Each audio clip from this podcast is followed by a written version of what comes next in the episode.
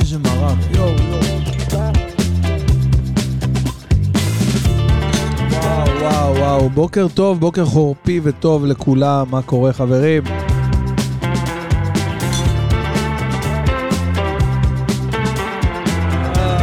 איזה מרק, אימאלה. וואו וואו וואו, איזה תמונה אתם פספסים עכשיו.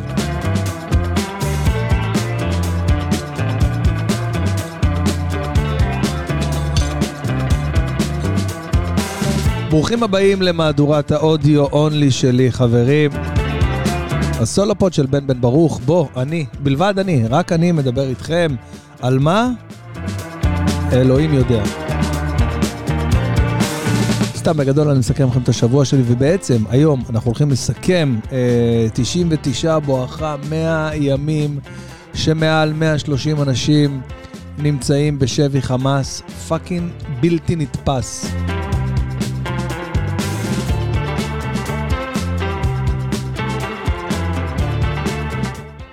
אם מישהו אומר לי את זה, לפני, וואו, בתחילת, כמה ימים אחרי השביעי באוקטובר, אני פשוט הייתי אומר, הבן אדם מסתלבט עליי, זה לא הגיוני. כי מי חשב שאנחנו נגיע ליום ה-99, אני אפילו לא רוצה להגיד 100, כי יכול להיות שהיום הם יחזרו, אני תמיד חושב, כמו שצריך לחשוב על ביאת המשיח, שהיא תקרה פשוט עכשיו, הרגע, עוד שנייה, אז ככה אני גם חושב כל הזמן, שהנה עוד שנייה זה קורה, הנה עוד רגע הם מגיעים, ממש ככה. אני מאוד מאוד מאוד מקווה שאנחנו, שתהיה איזושהי הפתעה מטורפת, אתמול הופעתי, אני אספר לכם הכל, אבל בואו שנייה נגיד תודה למוזיקה. תודה לך מוזיקה. אז אנחנו ב-12, נכון? אנחנו ב-12, כן. אתמול ה-11 המולדת ל... יש לי בינואר מלא חברים מהולדת. יש לי מלא קפריקורנים בחיים. מלא, מלא. טוב, את הנס-קפה המסורתי של הבוקר, של הסולופוד. אגב, למי שחדש במהדורה שלי, כי כל פעם אני נחשף לקהלים חדשים. נחשפתי עכשיו להמון המון ילדים בעקבות הפרק עם עידן אין דה גיים, למי שעוד לא שמע, פרק שאלינו השבוע, במוג'ו, עידן אין דה גיים, עידן תלם המדהים, היוטיובר אחד הכי גדול בישראל, וגיימר מטורף, ואיש מקסים, מקסים, מקסים. אז בעקבות הפרק איתו נחשפו אליי המון המון חבר'ה צעירים, ילדים של יוטיוב כזה, שלא הכירו אותי ואת פועלי, מסתבר שיש עדיין כאלה במדינה, סתם, אז אם אתם, לצורך העניין, ממאזיני החדשים, אז תדעו שאחת לשבוע, בדרך כלל ימי שישי, אני מקליט לכם מהדורת סולופוד, שזה בעצם אודיו אונלי, אני לא מעלה את זה לא ביוטיוב ולא בשום פלטפורמת וידאו, זה רק אודיו, כמו פעם, שזוכרים שפודקאסט היה אודיו בלבד, ואז... בעצם אני מהחלוצים הראשונים שהפכו את זה לתוכנית לכל דבר ועניין. אני חושב שהפודקאסט שאני עושה, כאילו המוג'ו זה בכלל פודקאסט, זה תוכנית. תחשבו, זה גם בכלל לא תוכנית, כאילו, כי איפה יש תוכנית שהיא 3-4 שעות רעיון, שיחה, דיבור? אין דבר כזה, נכון? מוזר מאוד. איזה מרק, אתם יודעים מה? יש לי רעיון. אם אתם רוצים לראות אותי עם המרק המטורף שלי, כנסו לאינסטגרם שלי, אני אעלה עכשיו תמונה. עם המרק הפסיכי הזה ששירן הכינה, שהוא בעצם מרק ירקות עם אוף. אז זה בעצם מרק אוף, לא מרק ירקות. רגע. כי יש גם ירקות. מה בעצם מקבל, מי בעצם נצח פה בשם על המרק? כי יש גם ירקות, אבל מצד שני יש גם אוף, ואז קוראים לו רק מרק אוף, כמו האבקה. אני חושב שזה מרק אוף, כאילו האוף זה המיין דיש פה, אז כן, זה מרק אוף. בקיצור, מרק מטורף, ואני אעלה עכשיו תמונה שלי עם המרק, ותוכלו לראות את הבית החדש שלי, שאני נכנסתי אליו, לא יומן, אבל ממש שנייה לפני המלחמה, ועוד הספקתי ליהנות, ולהודות לכל האנשים שלקחו חלק פעיל רגע, אופה, יש פה ניתוקים קלים. להודות לכל האנשים שלקחו חלק פעיל. אגב, בשביל זה יש אוזניות. הרבה אנשים שואלים אותי, למה יש אוזניות? ואתה ממילא אתה מדבר, אתה שומע את עצמך, למה יש אוזניות? אז לפעמים, יקירה, יש ניתוקים תוך כדי שיחה. זה מוצרים טכניים, זה קורה, זה ברור. רגע, אילן מתקשר, בוא נענה לו בפודקאסט. אילן, רגע, אילן. אתה בפייסטיים. מה קורה? די, אל תגיד לי שאתה הולך לים. מה קורה, רמי? אני בדיוק פה מקליט. תראה, אתה נכנסת להקלטה עכשיו, אני באמצע ההקלטה, תראה איך אתה עושה לי בושות מול חברים. זה נכנס להקלטה. איפה וויטני יוסטון? זה אולפן של וויטני יוסטון. איפה אתה? אני בבית, אחי. אני שותה מרק עוף, וזה, אתם הולכים... זה חדר של בית מלון, באמא שלי. נו, כן, זה החדר שלי, כמו בית מלון, אחי, מה חשב? נכון, זה נראה כמו החדר של בית מלון, איזה קטע. רגע, אבל תקשיבו רגע, אתם הולכים לדבול עכשיו, באמת. מה אתם מעניינים? תגידו כן, לא שומעים את זה במיקרופון. קבל תיעוד עוד מעט. עוד מעט תהיה תיעוד שלכם טוב. בפשטות, בלי... איזה חברים שוגעים יש. אבל לא קריש. צריך להוריד את הקליפות. איזה חברים משוגעים יש לי. טוב, תהנו, אני מקליט פה פודקאסט סולופוד של האודיו אונלי שלי, ואני אדבר איתכם, ותהנו לכם. יש חדש לעוקבים, לאנשים. נראה אותך בערב, בנו, אתה בא בערב? בטח, בעזרת השם. אתה בעזרת השם. בעזרת השם. תבוא אליי, אולי נעשה איזה כוסית לפני שבת. וואלה, אחי, אני... גמור, בן בטוח אני ארדם, נחילה. טוב, יאללה. אני לא רוצה להגיד לך אולי, אני בטוח ארדם. יאנו, אתה לא רוצה להיות גבי, בקיצור. יאללה, אוהב אותך. ביי, להתראות. ביי. טוב, הנה, קיבלתם בלייב, חברים שלי, המשוגעים, נכנסים לים. נכנסים לים ממש במזג האוויר כזה. אז כל הכבוד להם, כאילו, הם עושים טבילה לכבוד שבת. האמת שעשיתי איתם כמה פעמים טבילה יש תיעוד, חברים, יש תיעוד של טבילה במזג האוויר כזה, שזה הכי מדהים שיש. מאזין רודי סעדה לעיונך, אחי. תבוא איתי פעם אחת לטבול בים, במזג האוויר של 12 מעלות, שהמים... וואי. איזה פינוק זה מטורף, חבל על הזמן.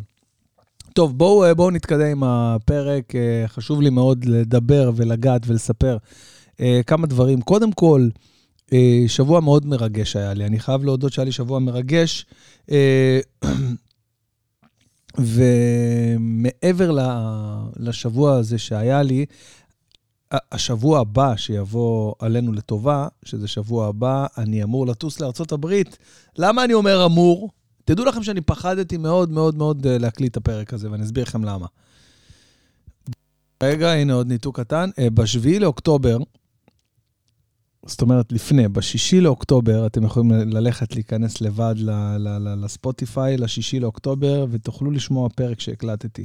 שלא תקום צרה פעמיים, כמו שאומרים, בשישי לאוקטובר, המזוודה שלי כבר הייתה מוכנה לארצות הברית. אוקיי, היא עמדה ליד הדלת, ודיברתי על הכל כאילו זהו, זה כבר קורה, כי הייתי אמור לטוס מוצאי שבת לסיבוב הופעות שלי בארצות הברית, ואז קרה מה שקרה, וכמובן שביטלנו הכל, ולא הייתה אפשרות, כאילו, הפסדנו המון כסף, אז כאילו דחינו את הסיבוב, לא ביטלנו אותו, אבל כאילו מתוך ידיעה שלא בטוח בכלל שזה יקרה, ובעזרת השם, עכשיו זה קורה, ביום שני בלילה, ב-15 לינואר, אנחנו טסים, שאני אומר, אנחנו זה רק אני טס לבד לארצות הברית, אני אפגוש שם את יוני ואת כל ההפקה של הסיבוב הופעות שלי, ואנחנו יוצאים אני יוצא ל10 מופעים בארצות הברית, כמובן לקהילות היהודיות שלנו, לספר להם קצת לחזק אותם, וגם, איך אומרים, לא מילה גסה, אחרי 3 חודשים של התנדבויות בכל מקום אפשרי, גם להתפרנס קצת, כי פה בארץ עדיין אין עבודה, אנחנו מתרכזים פה בלחימה ובמה שצריך לעשות, ולחזק יש המון חיילים במחלקות השיקום השונות בבתי החולים, שאנחנו כמעט כל שבוע, כמה פעמים הולכים ומבקרים ומפנקים, והשבוע, מה זה השבוע? אתמול הייתי עם אבי סינגולדה אצל חייל מדהים ומסובג שאני לא יכול לספר לכם על שמו ועל פועלו, אבל רגע שנייה, הפסקת מרק עלה, וואו, זה נדיר. סליחה על זה, אבל אני חייב להגיד לכם שהרגע מאוד מאוד מרגש. הבחור הזה ממש ממש רצה גיטרה, וספציפית גיטרה ספרדית, הוא כאילו, יש לו גיטרה קלאסית. אופה, רגע, שנייה, זה לא יכול להיות הקטע הזה, זה כבר לא מקצועי, הקטע הזה שההתנתקויות. בקיצור, אז הוא מאוד מאוד רצה גיטרה ספרדית, ובואו, מסתבר שגיטרה... מסתבר שגיטרה ספרדית זה חתיכת סיפור יקר. לא, אני כמובן כאילו אמרתי, סבבה, אני דואג לך לזה, אני מביא לך, אני אקנה לכם באהבה, אחי, בכיף, באמת בכיף. לא בשביל להגיד לכם איזה, וואו, איזה מדהים. אני מספר לכם כאילו בדיוק מה שקרה, כי באותו רגע הבן אדם הזה נכנס לי ללב, וזה כמו שאח שלי עכשיו היה מבקש ממני עכשיו גיטרה, והוא נלחם בשבילי. הוא היה שם בשבילי, הוא הגן עליי, הגן על המשפחה שלי, הגן על המדינה שלי. אז אמרתי לו בשנייה, אחי, מה הבעיה? אני דואג לך לגיטרה ספרדית. ואז הבנתי את העלויות של הגיטרות הספרדיות. גיטרה ספרדית, אבל מיוצרת בספרד, לא סתם איזה משהו פשוט.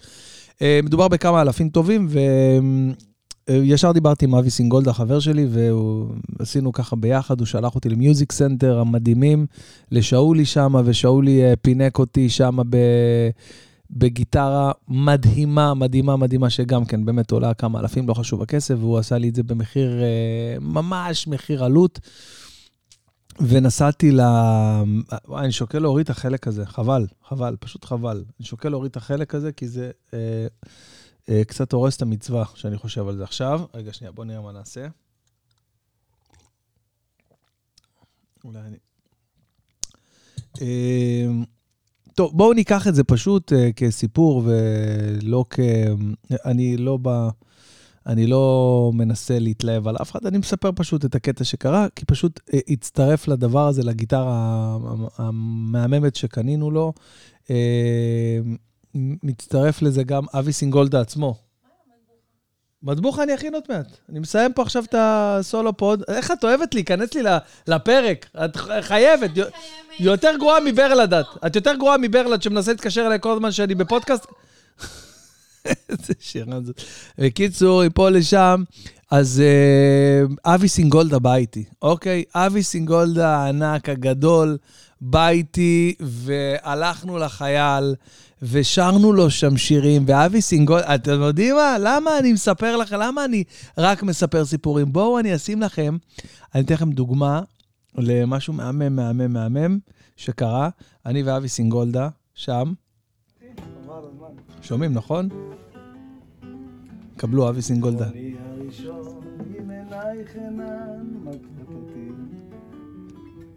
אבי סינגולדה מנגן לי.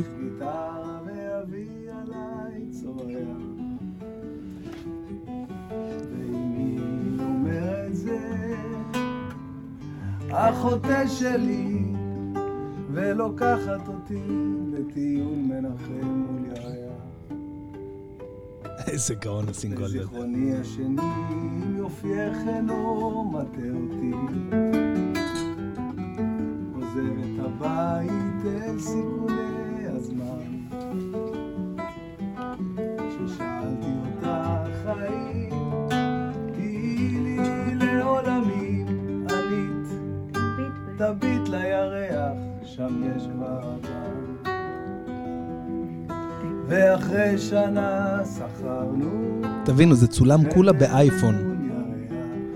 אני מתחיל לנגן בבר קודם ברחוב המסגר, איך הוא מנגן בקלות. וצרחות הורים אתה נמוך עם הטוקסידו, ורק אחד אמר ילד אותו הוריד את הירח בשבילה. הייתה תקופה כזאת שהאושר בא בזעם, צחקנו מהכל, שרפנו את מה שבא ליד. אתה תוכל לשמוע את השיר אחר כך, נשאר לנו אלה לחבק את הצער, להגיד אתמול היה טוב ויהיה גם מחר, אתמול היה טוב. איזה יופי, איזה מרגש. אתמול היה טוב, אתמול היה טוב, ויהיה גם מחר.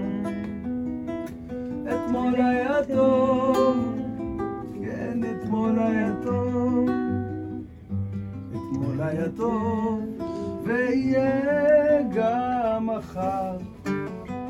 איזה יופי הוא עושה את זה. טוב, יש את כל השיר, אני לא אעלה אתכם, אבל אני כאילו רואה את זה עכשיו, ומבין כמה כאילו שאני בסך הכל הלכתי לשמח ולהודות לחייל מדהים מדהים מדהים ששומר עלינו ונפצע פציעה קשה מאוד, אוקיי? הוא לא הולך על רגליו עכשיו, אז זה עצוב מאוד. בן אדם שעכשיו יושב על כיסא גלגלים, מאוד מאוד עצוב הסיפור הזה, ואני הולך לשם כאילו להצחיק אותו ולשמח אותו, ופתאום אני מוצא את עצמי שר עם אבי סינגולדה, אני בכלל לא חשבתי שזה יקרה, וזה פשוט מעצים ומשמח, ולמה אני מספר לכם את זה? כי זו דוגמה מצוינת למה אתה מקבל שאתה באמת רק רוצה לתת, באהבה, בלי לחשוב מה אני אקבל, מה יצא לי מזה. אני לא באמת חשבתי, אני בסך הכל חשבתי שאני אלך לשם, אביא לו את הגיטרה, והוא ישמח וינגן קצת, ואני אחבק אותו, ושם זה ייגמר. אבל לא, יש תולדות שאתה לא מצפה אליהם, ולא חושב עליהם, אפילו ברגע שאתה באמת עושה טוב למטרת הטוב. ואני שוב פעם, אני אומר, ואני חוזר ומדגיש שזה בסך הכל 100% זכות שלנו, של כל החברים שלי שמתנדבים הלוך ונדוב, אם יש דבר כזה, אני מניח שאין, אבל אוקיי, כל החברים שלי שמתנדבים בהופעות בכל הארץ, לכל החברים שלי, לא משנה באשר הם, זמרים, שחקנים, סטנדאפיסטים, לא משנה מי, אבל יש ציבור שלם של אנשים שהתגייס, כמו שחבר'ה עלו על מדים בשביעי לאוקטובר, יש לנו הרבה הרבה הרבה יהודים טובים שפשוט לבשו מדים דמיוניים ונסעו בכל רחבי הארץ והתנדבו ועדיין מתנדבים. גם אני, איך מני מלכה חבר טוב שלי אומר, יאמר לזכותי לרעה. גם אני בתור בן אדם שהיה לו מאוד מאוד מאוד קשה נפשית עם כל הדבר הזה ועם הלהופיע ועם... מצאתי את המפלט בפודקאסטים והתחלתי לייצר, בגלל שראיתי ביקוש מטורף לדבר הזה, התחלתי לייצר יותר ויותר פרקים, 2, 3, 4 פרקים בשבוע, ויומן מלחמה אופטימי, ותחשבו, זה הפקה, זה עלויות, זה לשלם לעובדים שלי, זה לשלם קודם כל העסקתי את העובדים שלי גם בתקופת מלחמה, שזה גם כן מאוד מאוד חשוב, וזה פשוט דברים שכאילו עוזרים לגלגל להמשיך ולהסתובב, לא משנה איפה, לא משנה מה, אתה מעסיק אותו, אז יש לו עבודה, אז יש לו סיבה לצאת, אז יש לו אפשרות לקנות ממישהו אחר שהמחירות שלו ירדו גם ככה, אז הרגשתי שאני תורם גם בקטע הזה של הפודקאסטים שאני עושה ומייצר. אני חייב להודות שקיבלתי המון המון המון המון בקשות לאחרונה מאנשים, תקשיב, אנחנו לא עומדים בקצב, אתה מייצר מלא פודקאסטים ותוכן, ואנחנו לא מספיקים לשמוע אותם. אז חשבתי, ולמען האמת אפילו ביצעתי השבוע, התכנסתי לפרק אחד. חזרתי אחורה לפרק אחד של המוג'ו, לנו את הפרק עם עידן תלם, יש לי עוד כמה וכמה פרקים מוכנים כבר, גם בגלל ארצות הברית שאני נוסע, וגם בגלל שעשינו וצילמנו, והיו לי דברים מאוד מעניינים, היה אצלי בחור בשם אלעד אברהם, שהוא אחד מגיבורי ניצולי הנובה וגיבורי הנובה, הוא הציל מאות אנשים בגופו, מאות אנשים, אני לא מגזים. יש לו סיפור גבורה מטורף שהוא הגיע אליי לאולפן וסיפר לי אותו אחד על אחד, וזה גם יעלה בקרוב. אז אני ירדתי פחות או יותר לפרק אחד, אבל עדיין יש לי המון תכנים שצילמתי. השבוע עשיתי את הפעם הראשונה של הפודקאסט לייב שלי, פודקאסט לייב מול קהל. היה אירוע פשוט יוצא דופן. רגע, מרק. אני חושב שזה המאכל הכי טעים על כדור הארץ. מרק אוף. פשוט הכי טעים על כדור הארץ.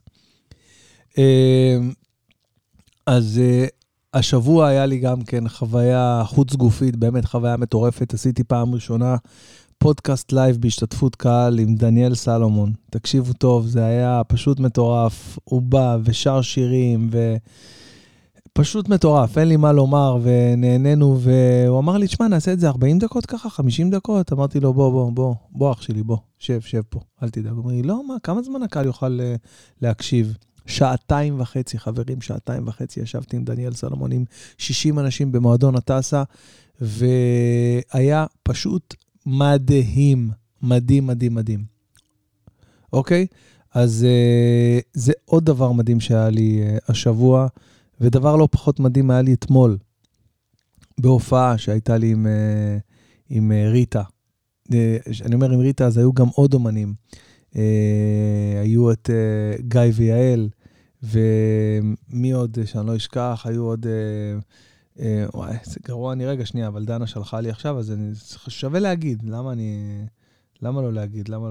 אוקיי, אמש התקיים בחולון מופעת רמה שכל הכנסותיו יעברו לסיוע לשתי משפחות של חטופים תושבי העיר, אגם ברגר ובר קופרשטיין, וכן לשיקום קיבוץ ניר עוז, שאחת מתוך כל 4 משפחותיו איבדה את יקיריה ואת ביתה. מה היה שם? יאללה, את המופע הנחה עומר חזן, והשתתפו בו ריטה, בן בן ברוך, גיא ויעל, ועוד ילדה מקסימה שקוראים לה, היא זמרת צעירה שקוראים לה, אגני, משהו כזה, שנייה, אני אגיד לכם עכשיו, איזה גרוע אני, הכי גרוע שיש, אני לא זוכר, אבל מה זה מתוקה, חבל על הזמן, ואמא שלה באה ודיברה איתי, אני רואה פה עכשיו באינסטגרם את המפגרים האלה, מהאג. סליחה, כן, אבל לא אכפת לי. אני אגיד לכם מה שלי להגיד לכל מי ש... תובע את ישראל באג. ביצים שלי. זה בדיוק מה שיש לי להגיד. הבנתם?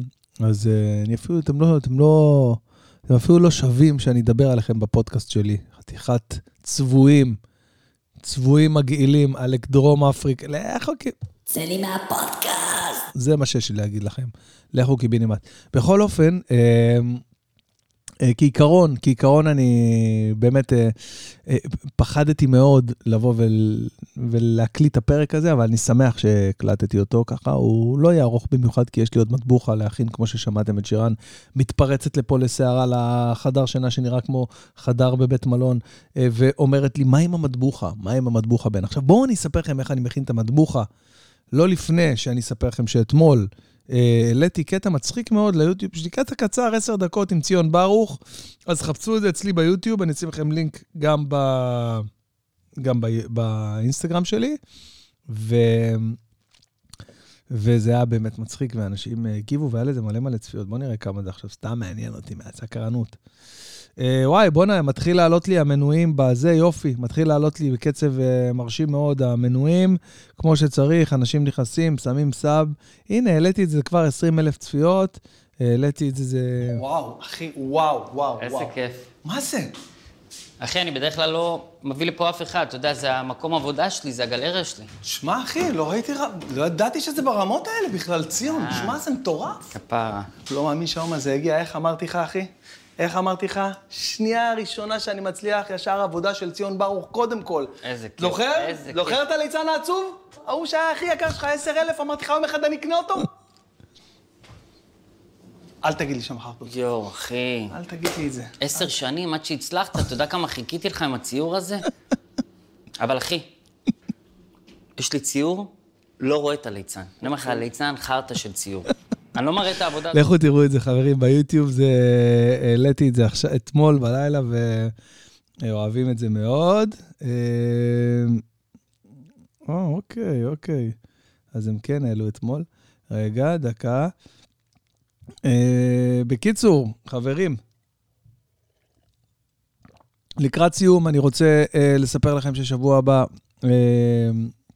אני רואה או פרק 1 או 2 בפודקאסט שלי, במוג'ו, מעבר לזה אני טס לארצות הברית, אני מגיע להופעה ראשונה במיימי, ב-18 לינואר, אני כבר מכיר את כל התאריכים בעל פה, אתם לא תאמינו, כמעט בעל פה, בואו נראה מה אני לא טועה, ב-18 לינואר אני מגיע למיימי, אגב, כל המקומות זה כרטיסים אחרונים בהחלט, כאילו כל האולמות כמעט מלאים, מדובר על משהו כמו 7,500 כרטיסים סך הכל, לא, הגזמתי קצת, משהו באזור 7,000 כרטיסים, החשבון האחרון שעשינו, אז זה הולך להיות סיבוב מטורף, אני הולך לפגוש המון ישראלים, אני הולך לתעד את הדבר הזה, הולכת להיות חגיגה בעזרת השם שזה יקרה, תחזיקו לי אצבעות, אם אתם אוהבים אותי, תחזיקו לי אצבעות, אני הולך להוציא לכם משם גם כן ספיישל מטורף, אז ב-18 לינואר אני מופיע במייאמי, וב-20 לינואר אני מופיע באטלנטה. שימו לב לצפיפות של התאריכים והימים, כן? ב-21 לינואר אני מופיע בקנדה, בטורונטו. ב-23 אני מופיע בוושינגטון די-סי. ב-25 אני מופיע בלוס אנג'לס. מלוס אנג'לס אני טס להופעה בסן פרנסיסקו, בקולורדו, ב-27. ב-27 אני מופיע בקולורדו. ואז אני מופיע, שכחתי, רגע, אני מתבלבל, שנייה, אני רוצה את זה, חשוב לי לעשות את זה כמו שצריך, רגע, איפה הייתי? בקולורדו, נכון? ב-25 לוס אנג'לס זה אני זוכר, סבבה. אחרי לוס אנג'לס יש לי את קולורדו, לא טעיתי, ב-27 קולורדו, יפה. אחרי זה ב-30 אני מופיע בלס וגאס. יפה, ב-30 אני מופיע בלס וגאס. בשלישי לפברואר אני מופיע בסן פרנסיסקו, בלאס וגאס לקחתי לי כמה ימים כדי טיפה לנשום, ולאמר, סתם, אני לא מאמר. בשלישי לפברואר אמרנו, אני בסן פרנסיסקו, ברביעי לפברואר אני בסיאטל, ובשישי לפברואר אני בניו יורק. חברים, כרטיסים אחרונים, אם זה מגיע אליכם איפשהו אי שם שאתם בארצות הברית מקשיבים, אז אני ממש אשמח. אם תיכנסו לאן בעצם, בין, איך הם יכולים להשיג את הכרטיסים? בואו נראה. אתם צריכים בסך הכל להיכנס אני אגיד לכם בדיוק, יוני דביר .com. אוקיי? כל הכרטיסים שם. אוקיי? יוני דביר, כמו שאתם שומעים, YONIDVIR, .tickets, כמו שרושמים tickets.com, אוקיי? זהו, פשוט מאוד, ואם אתם מקשיבים לי בארצות הברית, אני אשמח מאוד לפגוש אתכם שם. זהו, חברים, עוד דברים לספר, לשתף, אני באמת אשמח ככה שתיכנסו ליוטיוב, תכנסו לאינסטגרם, תראו, מי שלא עוקב אחרי באינסטגרם, גם כן זו הזדמנות להיכנס לאינסטגרם, לראות את התמונה שלי עם המרק שאני אעלה עכשיו, ותיכנסו ליוטיוב, וכמובן, שימו שם מנוי, זה חשוב מאוד, להירשם כמנויים לערוץ שלי, זה משימה לאומית שלקחתי על עצמי עכשיו, להרים את הסאבים אצלי בערוץ, כי זה לא הגיוני מה שקורה שם, כנסו לערוץ שלי, תירשמו כמנויים, וכמובן, זהו, זה בגדול. אוקיי? עוד דברים, שאלות, מענות, משהו שאתם רוצים. נזכרתי, כן. אני רוצה להגיד תודה, חברים. רגע, נפתח את זה. יש ביוטיוב שלי אפשרות לכל מי שאוהב את התוכן שלי ושמח לקבל אותו ולשמע אותו. אז יש בערוץ שלי אפשרות לשים סופר טנק יו. מה זה אומר? סופר טנק יו. זה אומר שאתם, אם אתם מעריכים את העבודה שלי ואת היצירה, יכולים להגיד לי תודה ולתמוך בערוץ בכמה כסף שאתם רוצים, 6 שקלים, 100 שקל, 17 שקל, כמה שאתם רוצים, אבל זה מביע תמיכה בערוץ. אז זאת גם אפשרות לעשות את זה, ואני רוצה להגיד תודה לחבר'ה שעושים את זה, אז תודה לכם לנתנאל סמסונוב, כן, אני מקווה שקראתי את השם טוב, איציק HD איציק, זה השם, גם כן נהנה מהפודקאסט שלך מאוד, יותר נהנה בספוטיפיי כי אני שומע תוך כדי עבודה, הבנתי, נותן באהבה גם סופר תודה, אבל בכלל תתקן את המגן מצלמה כי הוא נראה לי שבור. איזה שטויות.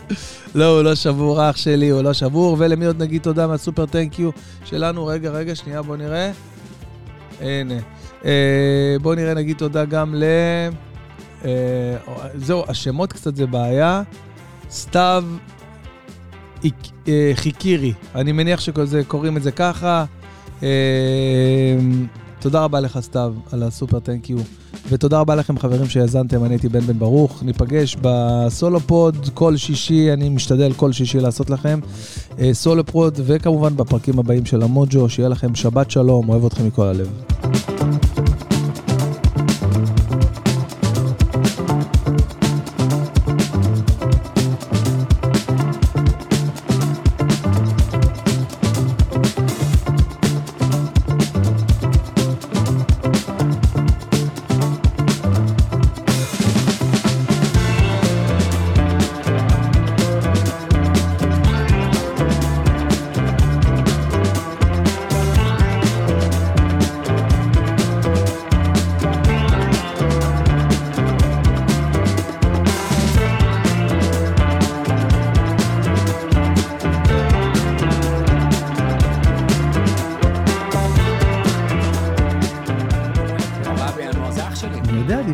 תודה, היה לנו חתיכה. וגם לא קוראים בן. דיברנו על... דיברנו על הכל? תשמע, היינו... זה לקט? זה פודקאסט חדש? לא, דיברנו על זה בעברנו. אלי פינש, אגב, נתן לי טיפ מאוד מאוד חשוב, שהרבה פעמים אני יושב עם אנשים, ואנחנו מדברים לפני, אתה באת ישר כמו רוח שערה, נכנסת ישר לפודקאסט, יאללה, בוא נתחיל. הרבה, אתה יודע, באים, יושבים קצת בסלון, מדברים קצת. אני חושב שזה טעות. אני יודע. אני חושב שזה טעות, אני חושב שצריך, אני וגלית, חוגי שאנחנו עושים את הרדיו כבר הרבה שנים יחד. ישר נפגשים, ישר. אנחנו לא מדברים לפני שאנחנו פותחים מיקרופון. יפה, תזכור את זה, זוק. לא מדברים, כי גם ההיי הראשוני, זה כיף שהוא, כן, נכון. לא בשביל המאזינים. בשביל לזהות אחד אצל השנייה, מה המצב הנפשי, כי אתה מזהה ישר. וואי, בונה, אז אני... מה קרה? מה זה? רגע, למה זה כזה? אז אני לוקח את זה עכשיו, את הטיפ הזה, בונה. הכי טוב. מדהים, מדהים. גם באלתורים, אגב.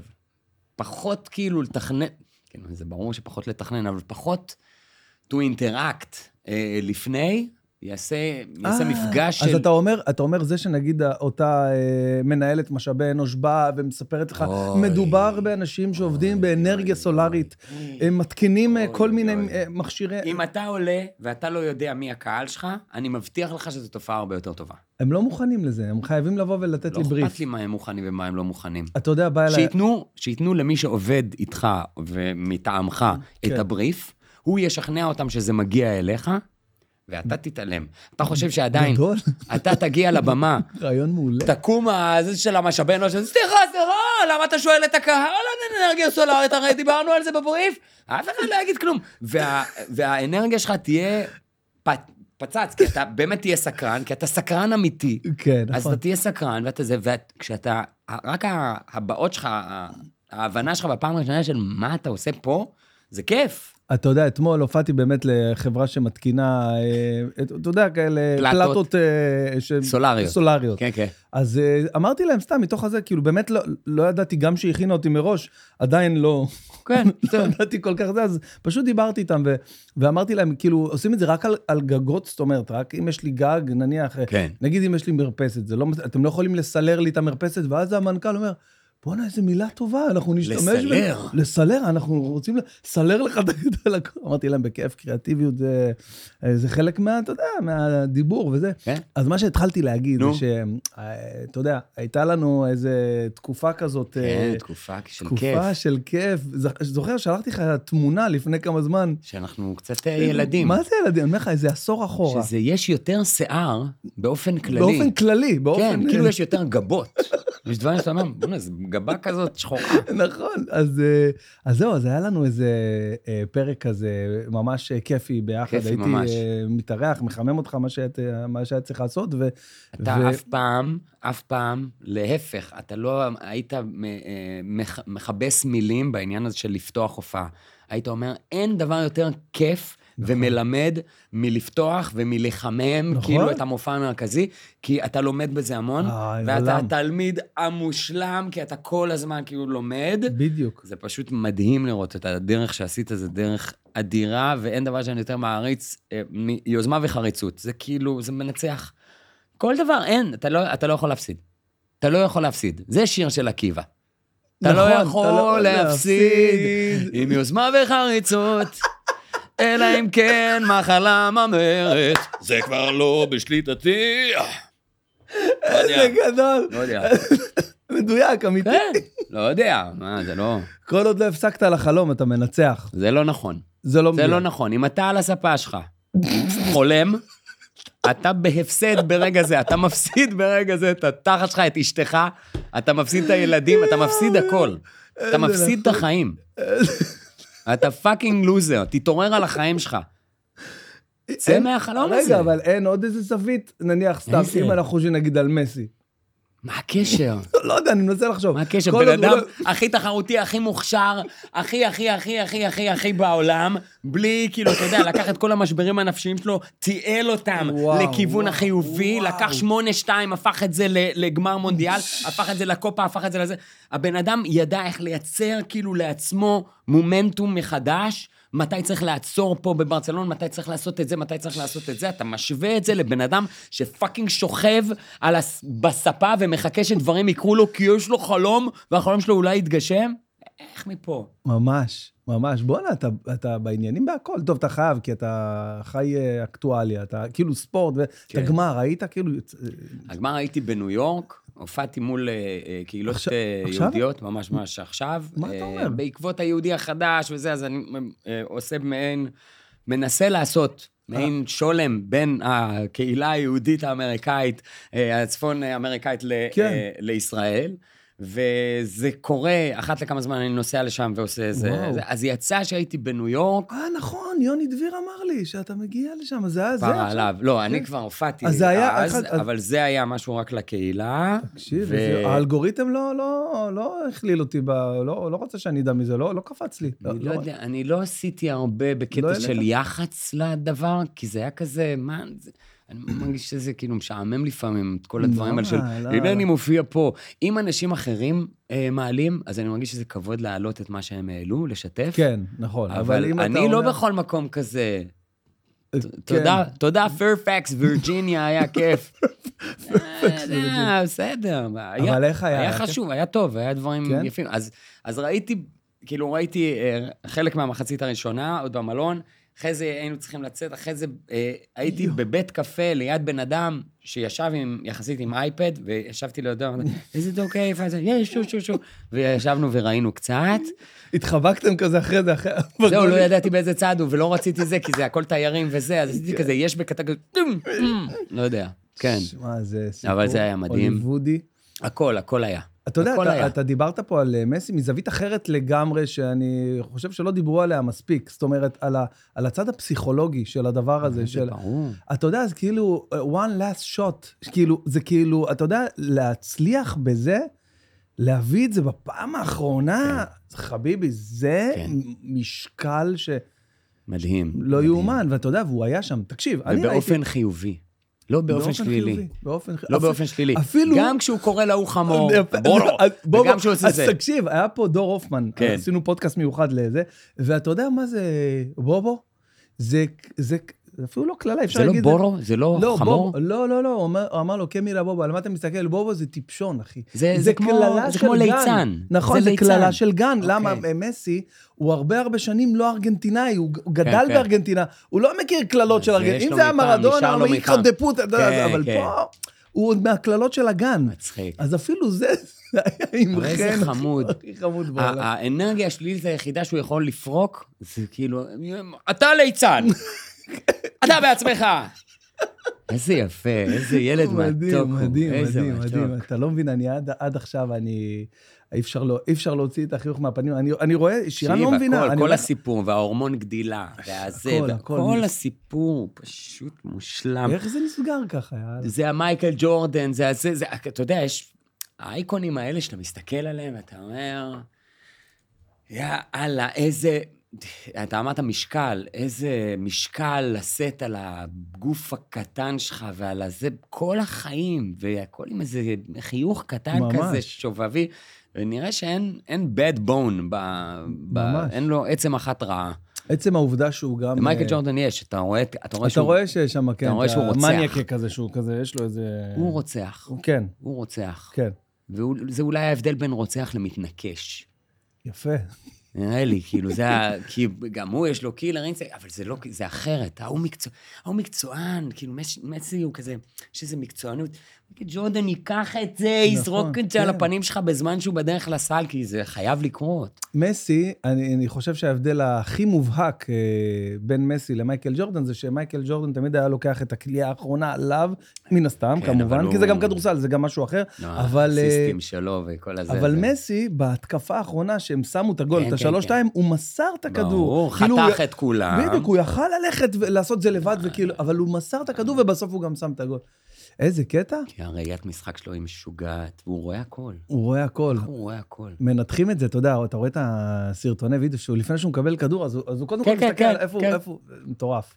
מטורף. אתה יודע, חיים בעידן מטורף, שיש לך פשוט בגלילת אגודל קלה, עולמות, עולמות של... ניתוח. גם, הכל, מה שאתה רוצה. מה שאתה רוצה. תחשוב, אחרי הגמר של מרדונה ב-86, היה איזה נגיעה קטנה, תקציר קל, וזהו, שם זה נגמר. אני מדבר על זה בסטנדאפ, על העניין הזה של, אתה יודע, אובר ידע. אובר ידע, אז יש דור שהוא גדל לתוך... אתה זוכר שהיינו משננים דברים, היינו צריכים לשנן דברים בשביל מבחנים. ממש. אז לשנן כל מיני דברים, זה היה חלק מדרך הלימוד, על שנים מסוימות, על זה, עד היום יהיו תאריכים, ויהיו אנשים, ויהיו מאורות שאני ידע את זה, אני ידע את הנשיאים, אני ידע את הראשי ממשלה, אני ידע את זה, אני ידע. אבל הבנות שלי, הן לא צריכות את זה.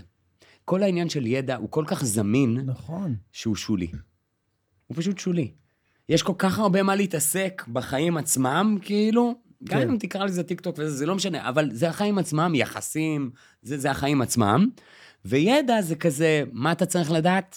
זה זה וזה. נכון, לגמרי. הנה זה וזה, ושחרר אותי מהדבר הזה. למה צריך לזכור? כאילו, לפתור את השחץ למשל, זה דבר מאוד מוזר בשביל, כשהדור הזה מסתכל עליי, פותר את השחץ, זה נראה כמו בן אדם, בן אדם מטומטם. נכון, נכון. אתה צריך משהו? מה אתה צריך? בוא, אני אעזור לך. אתה רוצה את המידע הזה? אתה רוצה לדעת מה זה הבהמה הטיבטית? אני אעזור לך, זה עניין, זה פה, זה כאן.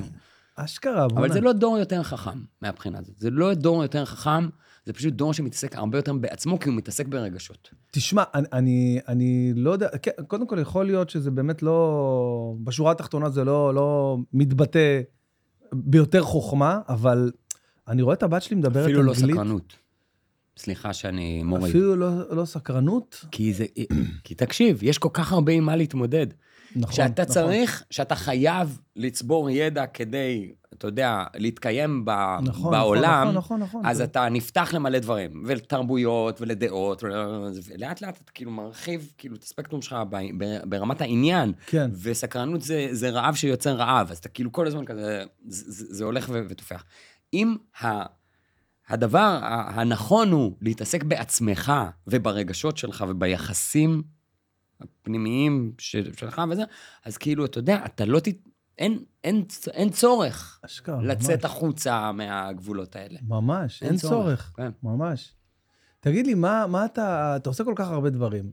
אתה עושה סטנד-אפ. שנים, כאילו. סטנדאפ זה הבסיס. אז זה הבסיס? זה תמיד הבסיס. כי אתה גם משחק, גם מביים. זה שיש אנשים שעדיין אומרים לי כזה, יש חופה? יש חופה? שבסדר, זה סבבה מבחינתי, כי אני לא עובד בלייחצן את הסטנדאפ, כי משתי סיבות. אחת, אני אוהב שזה נשאר קבוע, זה נשאר הקבוע בחיים שלי, וכל עוד יש קהל, אני לא אעשה לזה יחצנות. אני לא אקפוץ מעל הפופיק. מה זה אומר לא לעשות לזה יחצנות? אבל יש רמה בסיסית של, אתה יודע, לפרסם לוח קדימה. לפרסם, כל מה שאתה עושה בעמוד שלך, בשטויות שלך, זה לא יחצנות. כל מה שאתה עושה החוצה, הולך להתראיין עכשיו על מופע סטנדאפ שלך, הולך זה יחצנות. זה יחצנות אקטיבית ממש שאתה עושה עכשיו כאילו מסביב וזה. אני לא עושה את זה, כי... מצד אחד אני אומר, זה קורה ויש קהל, אז אני לא רוצה להפריע, כאילו, לזה. ממש ככה, לאורגניות הטבעית של הדבר. ממש ככה. ב' יש לי אפשרות, בגלל שיחסית זה מתחת לרדאר, למי שצריך לדעת יודע כזה, אז אני יכול לעשות מה שאני רוצה בסטנדאפ. אין המופע הזה, הדבר הזה עכשיו, אז אוי, הוא יצא עם מופע, אין, יש, הוא יהיה בערב הזה והוא ידבר.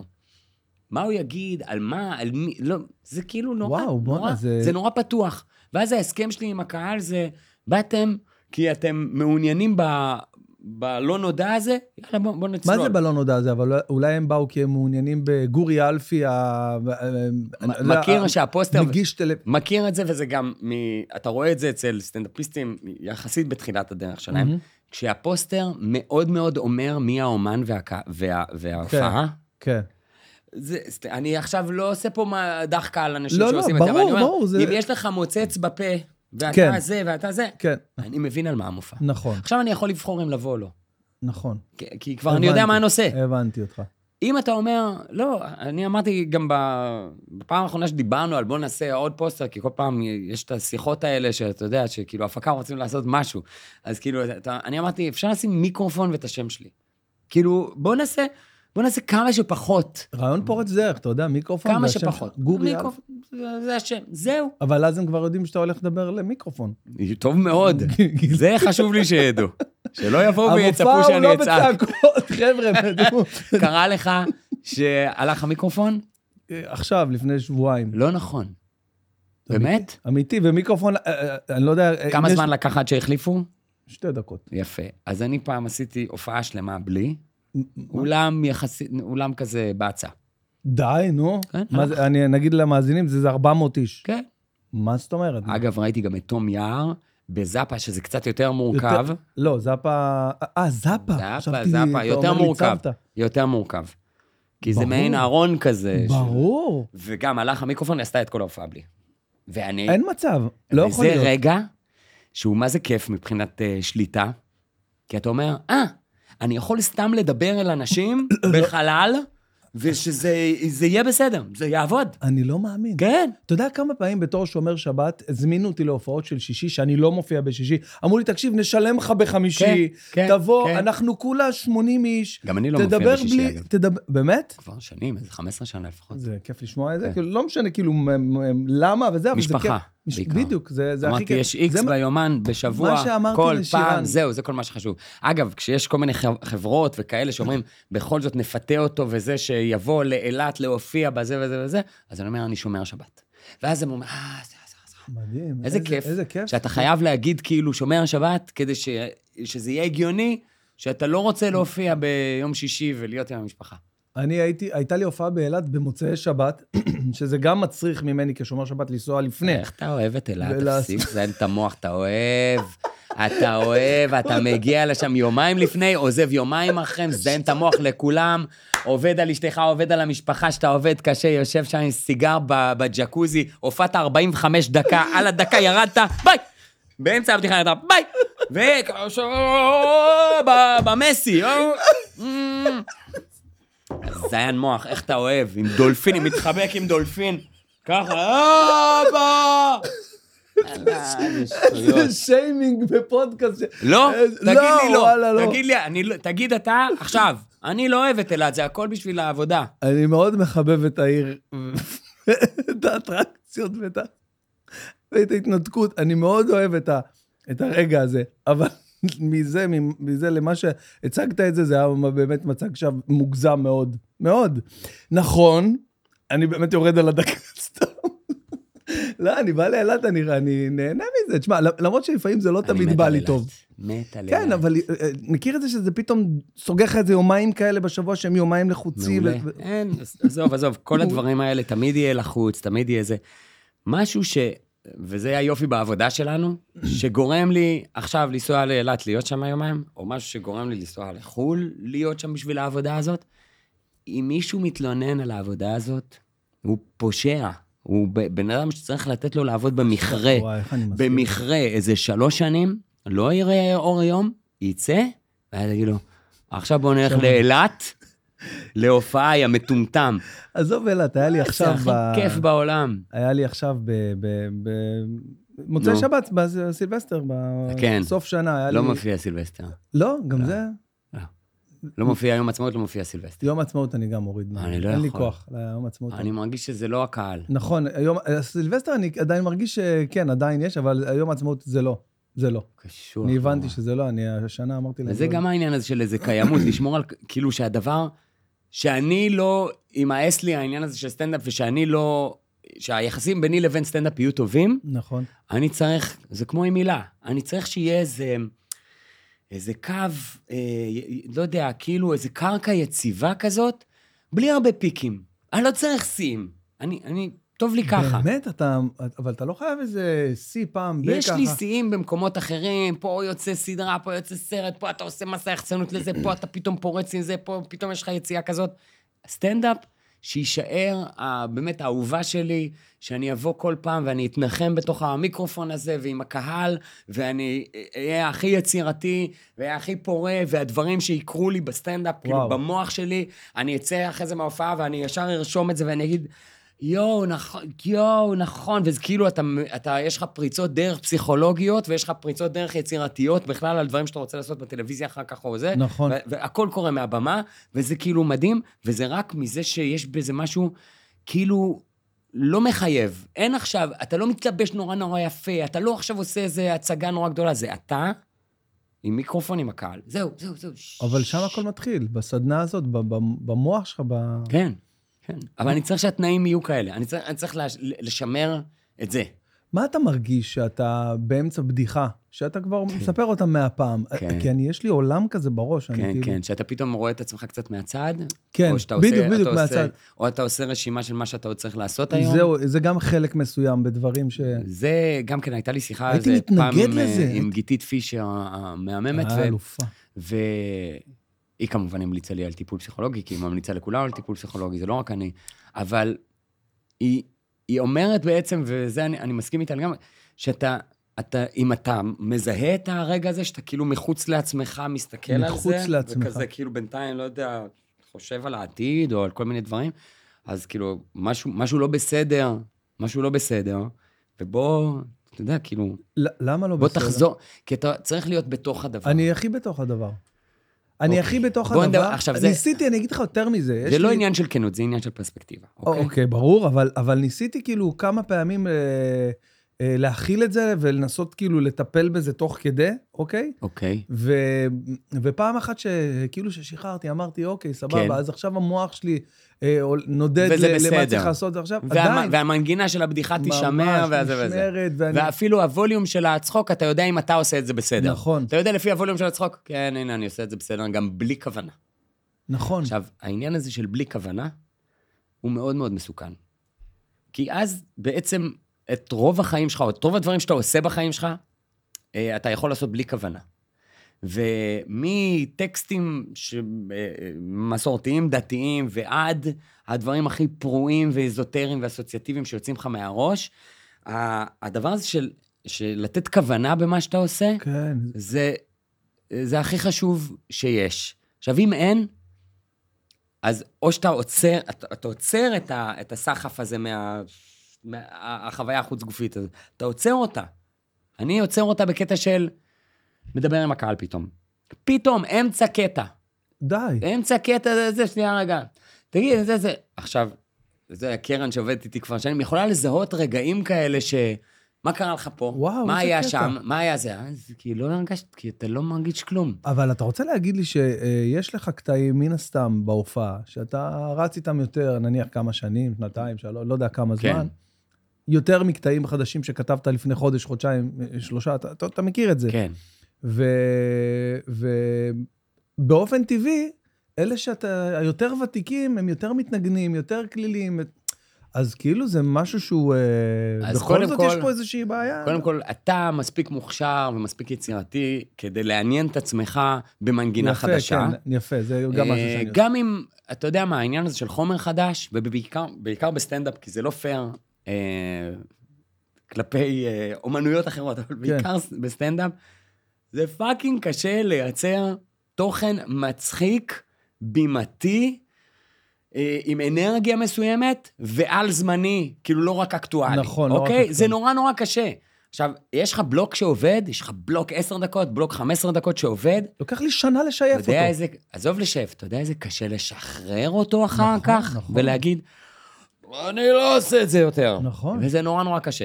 עכשיו, אז אני אומר ככה, יש דברים שאתה רוצה להיאחז בהם, ואתה נהנה מהם וזה, רק תעשה את זה מעניין כלפי עצמך, ותנגין את זה אחר וזה, כי אז סוף סוף, שוב תהיה כוונה במה שאתה עושה. אתה כל פעם מספר סיפור, וכל הסיפורים סופרו, אוקיי? אבל האותנטיות של המספר היא נורא נורא חשובה. ממש. כל הסיפורים סופרו. בעולם הקוסמות, אוקיי, בעולם הקסמים, אוקיי, חזי, דין, סושארט, כל אלה, עובדים עם אותם פטנטים. ממש. אני יודע את אותם 3-4 פטנטים שהם עובדים איתם, הייתי באגודת הקוסמים, אני חתום על האמנה. אני יודע את זה. אבל כל אחד ביוקרה שלו, מביא את הסיפור אחרת לגמרי. נכון. והדליברי שלהם. וההתלהבות, נכון, יש התלהבות לקוסם? ממש. אנחנו לא רחוקים משם, הסטנדאפיסטים. אנחנו צריכים לייצר את ההתלהבות הזאת כל פעם אחד. כי אם האדישות הזאת של קוסם יהיה כזה, זה, ואז זה 2 פה. זה היה בסוף 2, לא 1. 2 כדורים יצא לי בסוף. איפה אתה? למרות שזה מצג, אבל איפה? אתה לא, אתה חייב... לייצר כל פעם את הקסם שבסיפור. עכשיו, בתור הבן שלה מספר סיפורים, שכל פעם מצא דרך לייצר קסם בסיפורים שהוא מספר, ואף פעם לא עצרתי אותו, ואמרתי לו, שמעתי את זה כבר. כי כל פעם זה יהיה אחרת. כן, בבית אבא שלך... כל פעם זה יהיה אחרת. יוסי אלפי הענק, שבאמת בלתי אפשרי לא להעלות אותו כשמדברים איתך. זהו, ספגת את זה מהבית? כאילו, את העולם הזה של... איזה כיף זה אבא מספר סיפורים, ככה, כן, או אני חושב על כן, זה. כן, למרות שתשמע, יש את אבא שלך בבית, שאני, אגב, כל הבדיחות שלך על אבא שלך, זה הבדיחות הכי טובות. אני הכי אוהב אותך מספר על אבא שלך, אני אוהב אותך מספר על אבא שלך יותר מאשר שאני אוהב אותך מספר על איך אתה אבא. איך אני אבא, נכון. כי עם זה אני כזה אומר, טוב, זה אנחנו מכירים, יש לנו איזה כאילו איזה ייאוש... נכון. כזה פנימי, נכון. אבל אהבה, אבל אנחנו מודרניים, אבל אנחנו היינו רוצים להיות עתיקים, וכל הדבר הזה. אנחנו מכירים את המיקס. נכון. אבל האבות שלנו, הם דינוזאורים. אין יותר את הבן אדם הזה. אין דבר כזה. ואם יוצא לו בטעות, אתה אומר לו, ששש, לא אומרים את זה. לא אומרים ככה למלצרית. לא אומרים ככה, הוא שתה כנראה. לא, מה שתיתי? היא יפה, החצאית שלה... לא, לא, לא, לא, לא, לא.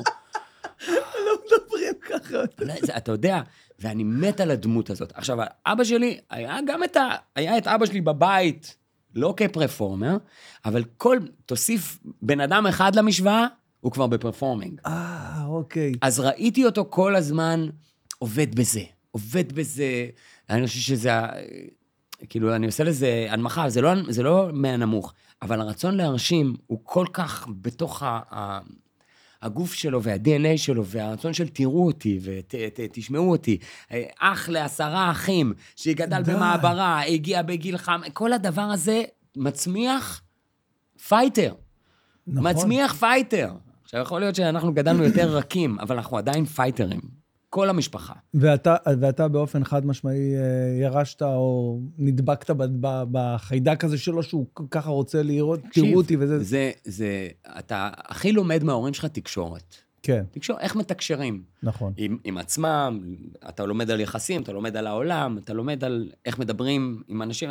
אז כאילו, הדרך לתקשר, הדרך של אבא שלי לתקשר, הייתה מאוד אסרטיבית, ומאוד מצחיקה, ומאוד יצירתית, וכל הדברים האלה, זה נכלל לי בסל הזה של אמצעים, של מה שאתה חייב לשייף כל הזמן אצלך.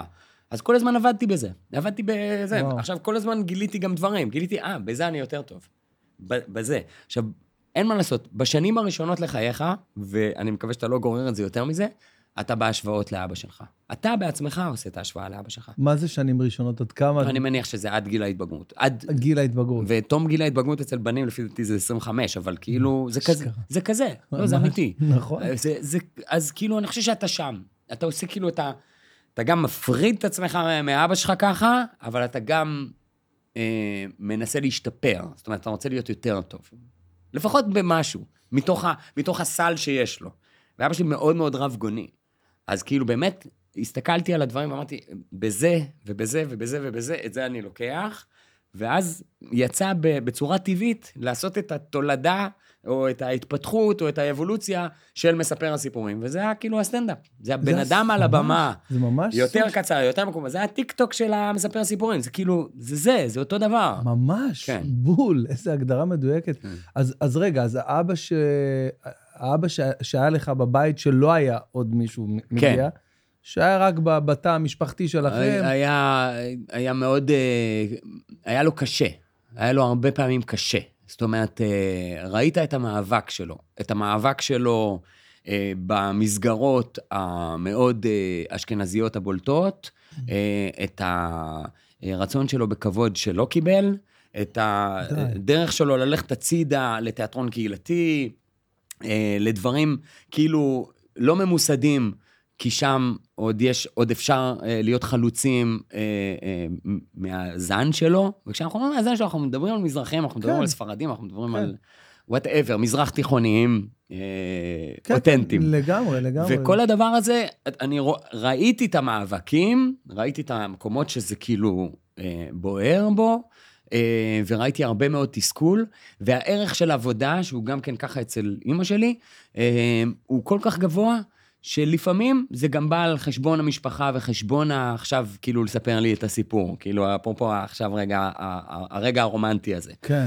שכאילו, לא, הוא עכשיו כועס, הוא עכשיו טרוד, והוא עכשיו עצמני, והוא עכשיו זה, ואני זוכר הרבה את זה, זאת אומרת, אני לא רק מייפה את הילדות. ממש מפתיע אותי, אחי, שאני שומע את זה, אני לא דמיינתי לרגע שיוסי אלפי. אני לא מכיר בן אדם שמצליח, ובן אדם שעושה את מה שהוא עושה, ובן אדם שמייסד כאלה תחומים בישראל, שלא עושה את זה בלי לשלם מחיר אישי.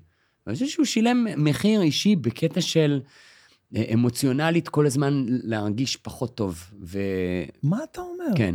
ואני אומר שעד היום, עם כל הפרסים שהוא קיבל, וכל הזה, עדיין חסר לו הכרה ממסדית אמיתית, כמו פרס ישראל, כמו להשים מסועה, כמו... אתה יודע, הוא פרופסור של כבוד, הוא הקים את התיאטרון הקהילתי, הקים את המפעל הזה של מספרי סיפורים, עשה עירב שכונות, הביא אותם לקאמרי, עשה הפקות כאלה וכאלה וכאלה, ומאמרים, ואנשים מצטטים אותו ואוהבים אותו, ועדיין יש לו איזו תחושה כזו של כאילו, זה לא... אני לא בצודק והיפה, אני במשתדל. די, בואנה זה הורג אותי, כי אני דווקא יוסי אלפי, מבחינתי, זה כאילו הכי חוד החנית של ה... נכון. זה לא משנה את המציאות ואת מה שהוא עשה ותרם וזה. אבל בתחושה שלו, אתה אומר. בתחושה שלו, אני ראיתי את זה, אני גדלתי בלי זה, גדלתי מאוד מאוד פריבילגי, כל מה שרציתי היה לי. אני כאילו ישר באתי להגיד ש... ורק פחדתי לצאת רך מדי, כדי לא להיות כזה באמת פייטר כמו שיעדו אותי, וזה לא שכאילו, אתה יודע, הגידול בבית היה לוחמני, אבל הערך של עבודה, and to fight for your rights, וכל הדבר הזה, וזה היה מאוד מאוד חשוב, ולהגיד משהו. להגיד משהו בחיים האלה, לשנות משהו בחיים האלה, להשפיע על החיים של אחרים ולשפר את העולם. והדברים האלה שהם כאילו כותרות בשיר של עקיבא, באמת עדיין הביאו אותנו לרצות במצוינות הזאת ובהישגיות הזאת, אבל לא רק כלפי עצמנו, אלא בהישגיות ומצוינות שתשפיע על החברה, על הקהילה, על העולם. וכל הדברים האלה זה כאילו היה מאוד מאוד מאוד מאוד ב-DNA, וזה לא מפסיק כאילו להטריד בקטע של, האם הדבר הזה שאני עושה עכשיו זה רק לעצמי? האם הדבר הזה הוא יעזור? העדבות שלו יעזרו באיזשהו מקום? ברור שהוא הומור עוזר, אבל האם זה ככה? זה, אני עושה את הפרסומת, אבל אני צריך להתקיים, אבל אני צריך זה, זה בסדר, אבל זה לא בסדר, כל מיני שיקולים כאלה, כן. וואו, בונה, אני ממש מופתע, ממש מופתע. אני כאילו, מופתע, זה... כי אני אגיד לך למה, כי אני דווקא חשבתי ש... הדברים הלכו לך די בקלות בחיים. אני לא מתלונן. לא, ברור. כאילו, בגלל שאתה הבן של יוסי אלפי, שהוא ממש ככה, התחלת עם, ההתחלה הראשונה הייתה בעצם עם אסי, נכון? זה עניין של מה אתה קורא לו התחלה, כי התחלה זה האם ההכרה הציבורית. ההכרה הציבורית. נראה לי שממש ממש ממש ההכרה הציבורית, זה רק בישראל. זאת אומרת, רק בישראל. לא, אבל לפני זה היה סיבה. אז היה דומינו. היה דומינו. אוקיי, נכון, נכון. רק בישראל הייתה באמת המילימטר שהיה חסר לנו, כדי לקבל כאילו את הבום. ואנחנו כאילו פספסנו, או אפילו במודע ובשיקולים משלנו, לא רצינו להיות באלה שהתפרסמו בגלל דודו טופז, כי היה, אתה יודע, גם ילדים סורגים, אבי ועידן, גם נאור ציון, גם שלום, גם זה, כולם היו כזה מהמקפצה שלו. אנחנו לא רצינו את המקפצה הזאת, וזה גם היה כבר, שהוא כבר לא היה המקפיצה הלגיטימית, שכבר התחלנו לחשוב שאולי הדברים שהוא אומר ועושה הם פוגעניים ולא בסדר. מה אתה אומר, באמת? אז כן, היינו כבר שם, אבל אנחנו, כל מה שהסתכלנו עליו, זה על אבי ועידן, אלה היו האיידולים שלנו, המנטורים שלנו, המנטורים זה נשמע כאילו הם ישבו וייעצו לנו, אבל אנחנו בעצם הצקנו להם בשאלות, והם ענו, אבל הם לא עבדו בלעזור לנו או משהו כזה, הם כמובן הכי נחמדים והכי אהובים בעולם, אבל הם כאילו לא היו מספיק, לא תפסו מעצמם מספיק כדי כאילו להעביר הלאה את התובנות שלהם, כי מבחינתם הם היו ילדים שהצליחו, והם בהלם מההצלחה שלהם, ואסי ואני, זה כל מה שרצינו להיות. אבי ועידן זה כל מה שרצינו להיות, הסתכלנו על מה שהם עושים, על הדרך שלהם, ראינו אותם בסינרמה, הופעות סיום, ואמרנו, פאקינג, כאילו, למלא את הסינרמה אז, כאילו, להסתכל על זה, איך עושים את זה? זה מדהים. אנחנו, אתה יודע, מקוששים קהל, שיהיה מספיק לצוות השתיים, ושיהיה מספיק כדי שנוכל לתחזק את הדבר הזה, שהוא החלום שלנו, משלמים בעצמנו על מודעה, פוסטר, תולים פוסטר, עושים את כל הדברים האלה, שאני נורא אוהב, ונורא אהבתי שהיו, ואני מת על התקופה הזאת, כאילו זה היה כזה משהו מאוד מאוד יפה בעיניי. פוסטרים, זוכר את הפוסטרים? מה זה פה? אני זוכר את עצמי, אני ואסי היינו באוניברסיטה, והלכנו וייצרנו פוסטרים, ואז הלכנו לקופי משין כזה, כדי להדפיס את זה, כאילו לשכפל את זה, ואני זוכר את השיחות האלה עם אנשים שם, כאילו, אבל מה זה? זו הופעה שלנו, אנחנו גם מופיעים, מה זה, אבל מה זה? ועכשיו גם לא ציינו בדיוק איפה זה, כתבנו צוותא שתיים בלי תאריך, ותלינו. יואו. ומה, תלך, תדפוק בצוותא שתיים. שלום, מתי זה? שלום! הם פה? הם פה הגיעו.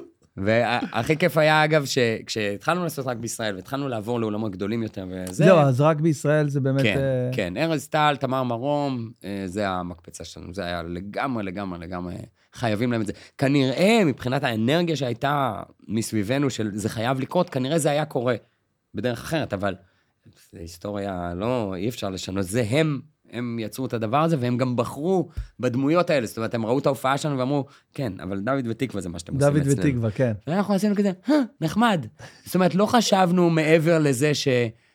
כן, ברור שהם לוקחים את הדמויות הכי עממיות שלנו מהמופע, כי היה לנו גם מערכונים על נאצים, והיה לנו גם זה, כי היינו עוד מאוד אקלקטים, ועוד, אתה יודע, ניסוי ותהייה של נונסנס, ולא ידענו מה אנחנו רוצים, או מי אנחנו.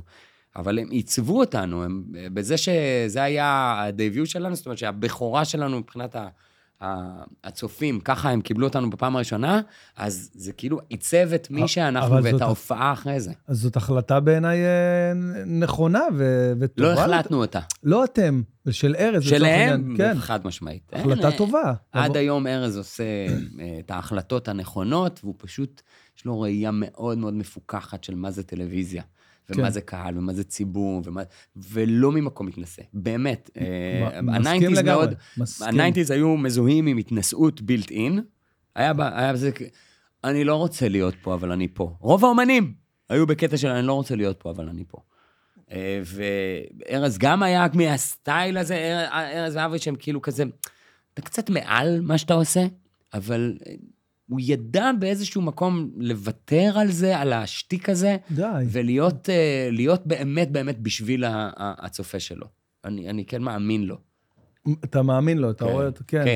כן. איש טלוויזיה, אתה אז בעצם בין איזה 24, 5, משהו באזור הזה? התחלנו את הדרך שלנו בגיל 20, אני הייתי בן 20, עשי גדול ממני בקצת, היה לי שנתיים, ו... עכשיו, לפני זה, תן לי לנחש. בשנת 2000, בשנת 2000 כבר היינו אנשי השנה בבידור. זאת אומרת שזה היה כבר הפריצה. איזה מטורף זה. ששם ניצחנו את הגשש החיוור. אני לא מאמין. ספי ריבלין מעניק לנו את הפרס, והוא פותח את הזה, והוא בטוח שזה הולך להיות הגשש החיוור, כי זה אנשי השנה בבידור, וזה, לפי דעתי, תוכנית הסיום של באמת הפרידה מהגשש החיוור, והוא מקריא את זה, והוא נופל, הוא עושה כאילו את הבדיחה שלו, הוא מתעלף, אבל הוא באמת התעלף כאילו בקטע של, הוא לא הבין, והוא גם לא ידע מי אנחנו. הוא הסתכל עלינו ככה, כזה בקטע של מה זה. ואני זוכר ששייקה מאוד התעצבן על זה, ואמר, זה פרס של פופולריות. זה פרס של רייטינג. אז המילה רייטינג הייתה מאוד מאוד בזויה. מאוד מאוד בזויה. היא הצטרפה לעוד זה שמסעוד המסדרות, שזה היה, אם אתה רוצה את הכינוי גנאי למשהו פופולרי ועממי, זה מסעוד המסדרות. ממש. שזה לפי דעתי אלכס גלעדים, אני לא טועה. וכל האנשים האלה, הצודקים והחכמים והיפים והלבנים, היו מקבלים עצבים. מטורף. אז נראה לי שזה היה לנו קצת כזה. אתה מרגיש ברגע הזה ניצחון קטן בשביל אבא שלך, שקצת היה לו יותר קשה להתמודד עם אותם... זה לא פייר, אני לבן, I pass as white בכל מסגרת, I pass as אשכנזי בכל מסגרת, אז נוח לי פה, אף אחד לא שופט אותי בשום מקום, זה אולי היופי של... ניצחת פה את זה בעצם. נראה לי שהניצחון בכלל, באופן כללי, זה העירוב. להתערבב טוב טוב טוב בינינו לבין עצמנו. צריך להגיד לעקיבא, כל עוד אתה מעורב, אתה מנצח. ממש ככה. זה אפשר ממש לנצח. תשמע, אני אגיד לך את האמת, אתה אחד האנשים שהכי, אני לא אגיד פחדתי, אבל... לקח לך זמן, כאילו להזמין אותי. להגיד לך כן, כי... למה? קודם כל, מסיבה אחת, אני יודע עד כמה אתה עסוק. איזה שטויות, אבל אני תמיד אמצא זמן. אני יודע, ועל זה אני חייב להגיד שאתה מלך, ואתה בן אדם המבל כל הזמן, לא משנה מה אתה עושה, וזה מדהים, זה לא סתם מחמאות עכשיו. דבר שני, אתה מאוד חכם בעיניי, אתה איש כאילו חכם באמת, נגיד אני נותן אותך הרבה פעמים דוגמאות להמון דברים, שאני כל פעם אני מרגיש שאני נותן אותך דוגמה לאיזה משהו, ואתה יודע, והייתי ירון זליחה, אתה יודע, עכשיו ירון זליחה, כן, איש מבריק, הכל, אבל אתה יודע, התכוננתי, ראיתי, מי במפלגה, מי מספר ש... איש מבריק עד פוליטיקה, ואז אתה רואה מישהו כזה... הפרופסור הכי מבין, כאילו זרוק עליו בשוואות, הוא יעדוף אותה מתוך שינה, ואז כאילו פשוט תגיד לו, אחי, אתה לא עובר את אחוז החסימה. לא, הכל בסדר. מה קרה לזה, ליחה? לא בסדר עם הפרופסור הגאון? לא, כי הוא לא איתנו. אני אמרתי לו את זה, אני זוכר את עצמי, אומר לו, ואני לא מראיין פוליטיקאים, אבל הוא עוד לא היה פוליטיקאי, אז ראיינתי אותו ואמרתי לו, אחי, זה לא הולך לכיוון טוב. אני גם אמרתי לו במילים האלה. והכל בסדר? גורי, אנחנו יודעים, הכל בסדר. לא יודע, אין לי מושג. אתה יודע, אתה מזכיר לי עכשיו סיפור אמיתי שקרה לי עם המרצה שלי באוניברסיטה שלמדתי, למתמטיקה, בהתחלה. ואנחנו, אתה יודע, בשנה הראשונה, אתה רואה את אחד האנשים הכי מבריקים שאתה יכול לראות. כן. אוקיי? והוא באמת היה מבריק, כאילו, היה נותן לנו כל סתם בשביל התחביב בהפסקות, אז במקום לצאת להפסקה, הוא היה נותן לנו כל מיני הוכחות אלגבריות מטורפות כאלה. למה שורש 2 זה לא מספר זוגי? אתה יודע, כל מיני דברים כאלה, ומתחיל להסגיחה. הוא ציפה של וויל הנטינג, יצמח מהכיתה הזאת, שאיפשהו בבת ים יש איזה וויל הנטינג שיגאל אותו. בקיצור, פה לשם, אחי. אני שנה כאילו אומר... וואלה, כי אם הייתי בא עוד הפעם בגלגול, שאלתי מה אני רוצה להיות, אני רוצה להיות אלכס, ככה אני רוצה להיות, זה מה שאני רוצה להיות. עד איזה יום אחד שהרגשתי קצת לא טוב, כזה התקררות כזאת, הלכתי לחדר מורים שם על זה, להכין לעצמי קוסטה. כן. אז אני מכניס קוסטה, אני רואה שם את אלכס, כמובן עם דפים כל הזמן, יושב כזה, והוא לבד בחדר, ואני בא וזה, ואני לוחץ על התמי 4, רגיל. כן. לוחץ על המים החמים, והמים, וכאילו זה עושה את... מתחמם. זה עושה את כן. אני עכשיו מתחמם. יפה. ואז אני בא למזוג את המים החמים, והמים פושרים, ולא חמים. אז אני אומר לו, אלכס, אתה יודע למה אתה מ4 פה לא מוציא מים חמים? מה הוא אומר לי? נו. הוא אומר לי, תבדוק, אולי זה לא בחשמל עד הסוף.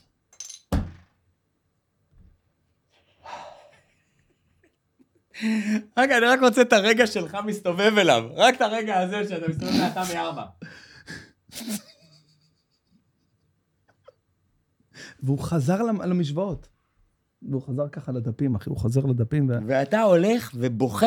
ואתה הולך ובוכה ואתה אומר, אין על מי לסמוך. הם כולם מטומטמים. כל מה שהוא לימד אותי כל השנה, אני אמרתי, אין, אני לא סומך. אבא, זרם, איך מתקשר הזה? מה יש לך? מה זה? זה משנה אם זה?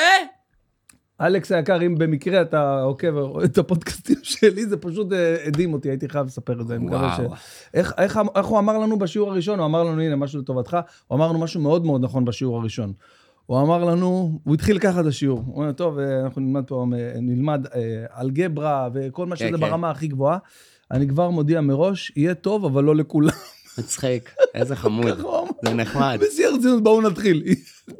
אבל אתה לא בן אדם, אני חוזר רגע לסיבה שהתחלת את השיח הזה, אבל אתה לא בן אדם שמאוים, אני מרגיש, שאתה לא בן אדם שמאוים על ידי שום דבר.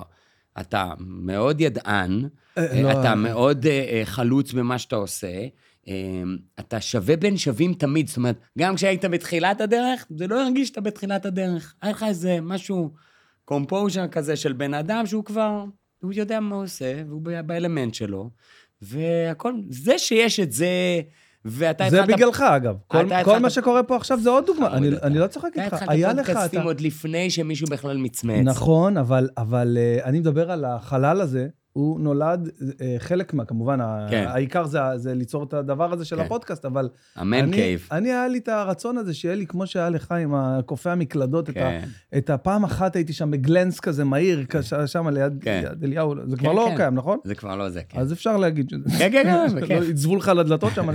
אבל זה נתן לי פשוט את הרגע הזה. מקום ליצירה, מקום לזה. בדיוק, ואני אומר לך, מאז שיש לי פה את החלל הזה, זה כיף. קודם כל זה מפריד לי את החיים. את החיים, בדיוק. כל הדסק הזה, הכל היה באחד החדרים בבית. שמע, יש אנשים כמו רשף לוי שיכולים לכתוב בתוך הכאוס הזה, ולהיות יצירתיים בתוך הכאוס, וחייבים את הכאוס של הילדים, והזה בתוך זה. אני לא יודע איך לעשות את זה, אני באמת צריך את המקום, את הזה, זה גם אנרציה, זה מוביל למשהו. מוביל למשהו, בדיוק. ברור, מה זה? כאילו אתה חייבת את עצמך. בדיוק. אתה אומר, אני כאילו ממש, התחייבתי לייצר פה דברים, התחייבתי לעשות פה דברים יצירתיים. כאילו אם אני עכשיו לא מגיע היום אחד, ואני יכול לעשות מה שאני רוצה ולא לבוא, אז אני ארגיש שאני לא עבדתי היום, כאילו לא עבדתי היום. אבל אם אני בא, אז קורה משהו, אז אני עובד, אז אני יושב. תגיד לי, שאלה ככה, מחוץ לזה לא קשורה לכלום. האם הטבח, זה הדבר הכי גדול שעשית? אני לא יודע, מה זה אומר גדול? אני חושב שזה אחד הדברים הכי מגניבים שראיתי. תשמע, יש הפרדה מוחלטת בין מה שאני עושה כמבצע, למה שאני עושה כיוצר. יש, אצלי, לא אצלך, אצלי יש הפרדה מוחלטת. כל מה שאני עושה כיוצר, כזה, מבחינתי גם הבימוי זה יצירה, ואז זאת אומרת, לא, אז אתה יודע, זה כאילו, אני, כל הגוף שלי, הלב שלי, הזה, הכל בפנים בקטע טוטלי, הפחדים שלי, החוסר הניסיון שלי, החוסר ביטחון, הכל בתוך זה באיזה בלנד משוגע. כשאני בא בתור מבצע לפרויקט, באיזה תפקיד שתרצה אותי, כן. אני בא כאיש מקצוע. אז אני מדבר על המבצע. אתה הזמנת שרברב, אתה הזמנת בן אדם שיעשה את הפעולה הזאת, אני אעשה את הפעולה הזאת הכי טוב שיש. אני אלמד איך עושים את הפעולה הזאת, אני אחקור את הפעולה הזאת, אני אקשיב לכל ההוראות שכולכם נותנים לי, הבמה הזה, הצלם, ואני אעשה את זה הכי טוב שאני יכול בכל פעם מחדש. אפילו שאתה במה היא גם, זה לא מפריע לך? מפריע, מה מפריע? שאתה כאילו במה, באמת באופן כללי, לא רק ספציפית על הטבח, בתור מישהו שהוא כבר במה היא, ועכשיו הוא עושה משהו עם במה אחר. אתה יודע איזה כיף זה להגיע לסיטואציה שבה אתה לא אחראי. כן, נכון. אתה לא אחראי. אני, כל החיים שלי לימדו אותי לקחת אחריות. אז אני לוקח אחריות, ואני מאמיס על עצמי אחריות, כי אחריות שווה תכלית, אוקיי? אז במוח המשוואה הזו של אחריות שווה תכלית, אתה עוד ועוד אחריות וכל זה. ואז יש תפקיד שהוא פשוט, אתה שחקן, אתה דמות בתוך הדבר הזה, אתה מגיע עם המונית, עכשיו אתה יושב אצל המאפרת, כן.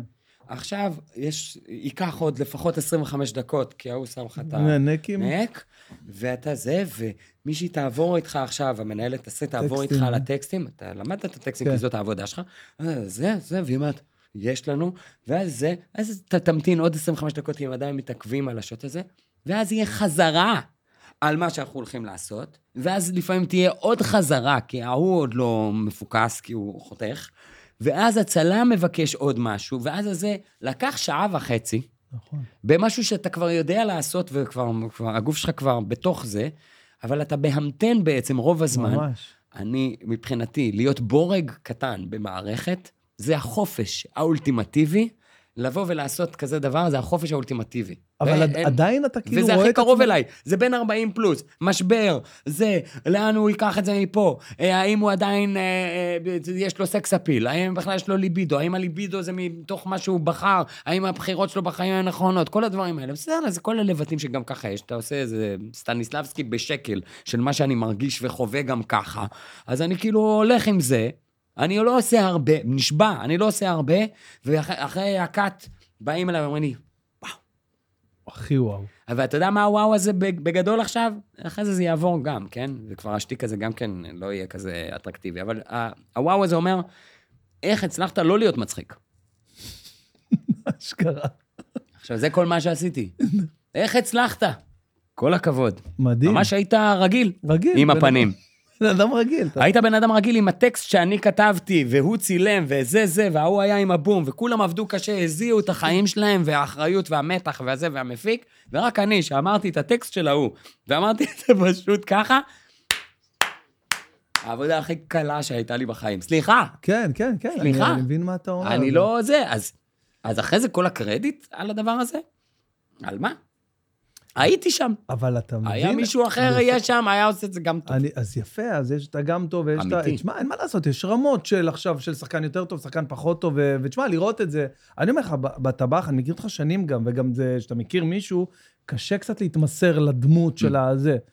ואחי, בטבח, זה היה פשוט כאילו, אני חושב שזה הבינג' הכי מהיר שעשיתי, עד כמה שזה... וואו, זה לא מהיר. זה, לא, כי כביכול אני לא רואה בכלל סדרות, אין לי זמן לטלוויזיה, וזה פשוט ראיתי את כל הפרקים, כאילו... בטח שאתה רואה, אתה רואה מה שצריך, אתה מאוד מעורה. אני לא רואה טלוויזיה בכלל. כן? כן, אני רואה ספיישלים של סטנדאפ בנטפליקס, זה מה שיש לי זמן. אבל נגיד הטבח ראיתי, קרטגו עכשיו אני רואה. תראה הלוטוס הלבן. הלוטוס הלבן, זה בנטפליקס? זה ב-HBO. HBO, אוקיי. זה גם ב-HBO. אז הלוטוס הלבן, אני... זהו, אני לא יודע, בזמן האחרון אין לי זמן לטלוויזיה, אבל זה טוב. תראה את היוזמה של הלוטוס הלבן, מייק ווייט הזה, החליט לעשות סדרה בזמן הקורונה, ואמר, בואו ננצל לזה שיש מלונות שאין בהם אף אחד עכשיו. לקח את ה-4 Seasons, ושם עשה את הסדרה, כאילו ביסס על זה את הסדרה, ואז כאילו זה נראה מדהים, כאילו זה הסינרי הכי טוב.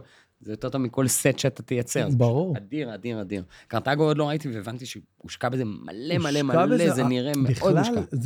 קודם כל זה נראה $1,000,000, אבל זה הרעיון. כן. הרעיון להתעסק עם הדבר הזה, ורשף ענק כדרכו, אתה יודע, עושה מה שעושה כל הזמן בצורה כזאת מדהימה. אז גם הרעיון עם הטבח, אתה יודע, איך שקראתי, אמרתי, טוב, זה הברקה, זה כאילו העולם הקולינרי, אבל הזה ורגשית, כל מטופל שם מניעת כזה. בהתחלה בכלל דיברו איתי על בימוי.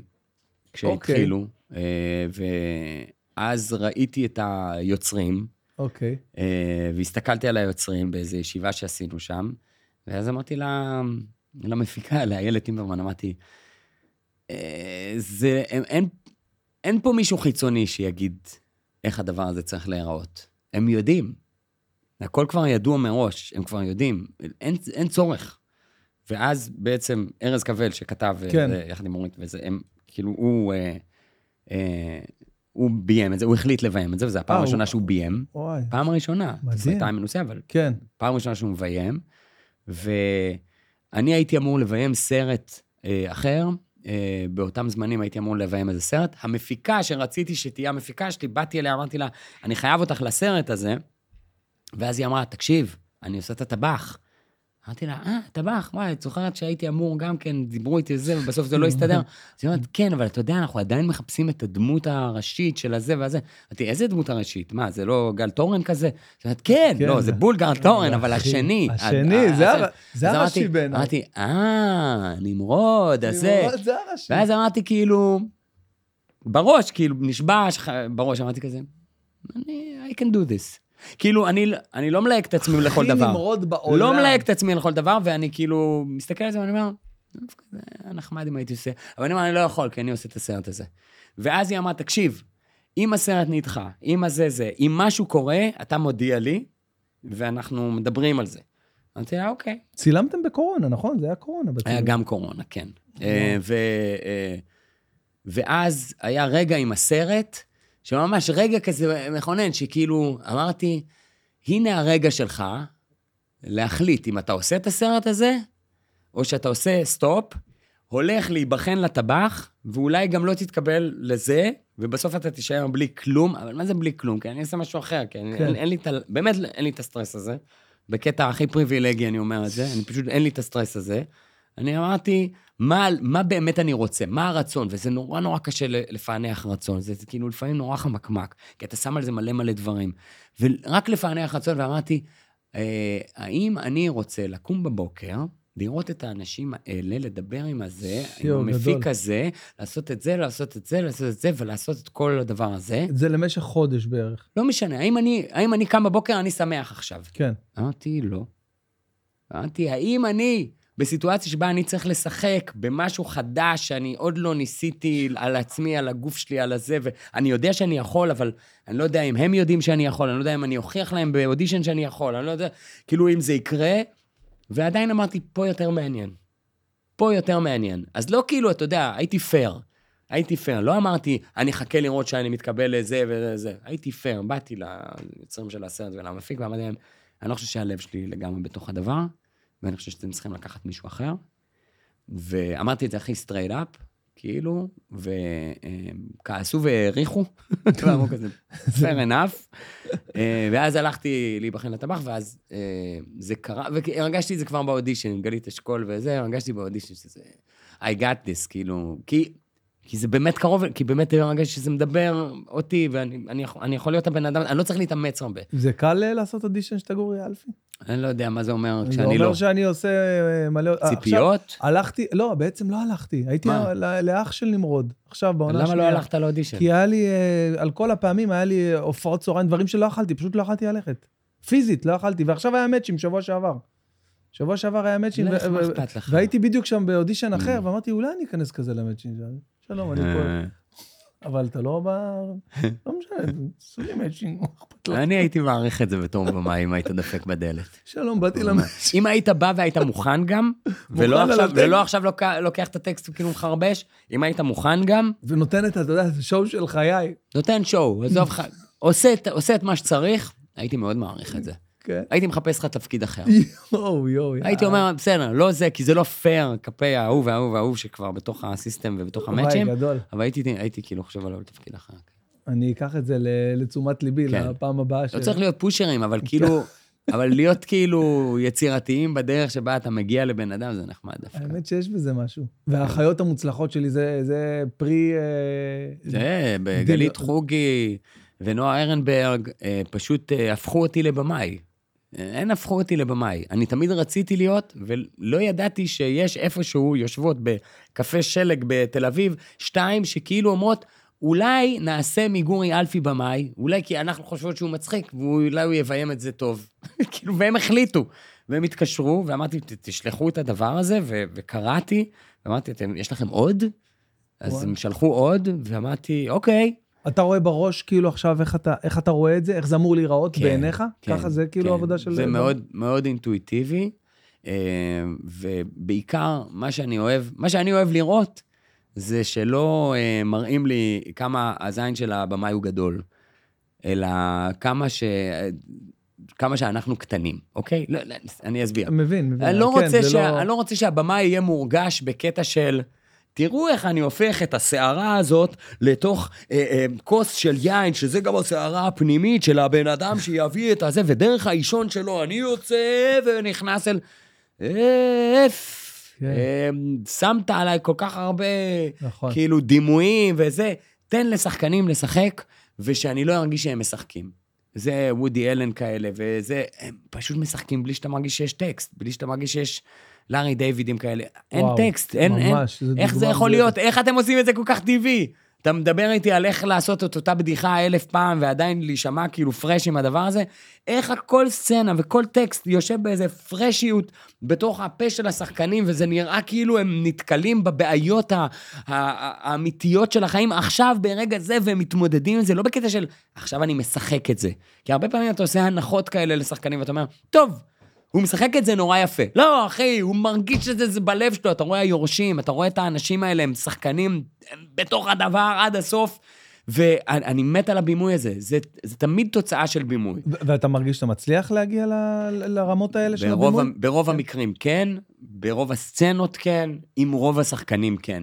עם אלה שאני לא מצליח, אני מיוסר מאוד מאוד מאוד, גם לגבי הסצנה, גם לגבי השחקן.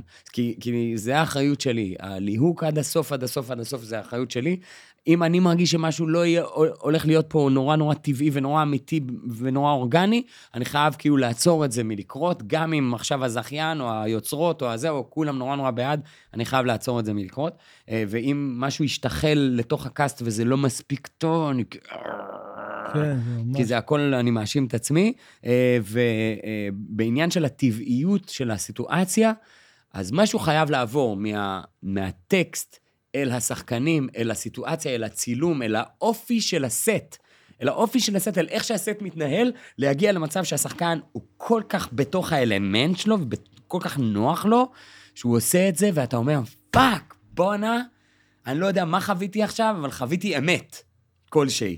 ואני כאילו, הסיפור לא חייב להיות כזה גדול, הדרמה לא חייב להיות כזה גדולה, הצילום לא חייב להיות כזה מושך ונורא נורא אומנותי. מה שצריך להיות זה אמת קטנה אחת שאתה כאילו לקחת אותה, ואחרי זה נשארת לך בתוך הגוף והראש, ואתה אומר, בנה, הרגע הוא, אני לא יודע למה, אבל הוא נשאר איתי, הרגע הזה, למה הוא נשאר איתי? ואז אתה מתחיל לשאול את עצמך שאלות, ואני חושב שאומנות... איזה ניתוח...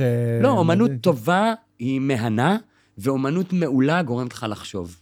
וזה כאילו באמת, האומנות שגורמת לך לחשוב, זה הניצחון הכי גדול. איזה יופי, של ניתוח, תקשיב, זה ממש...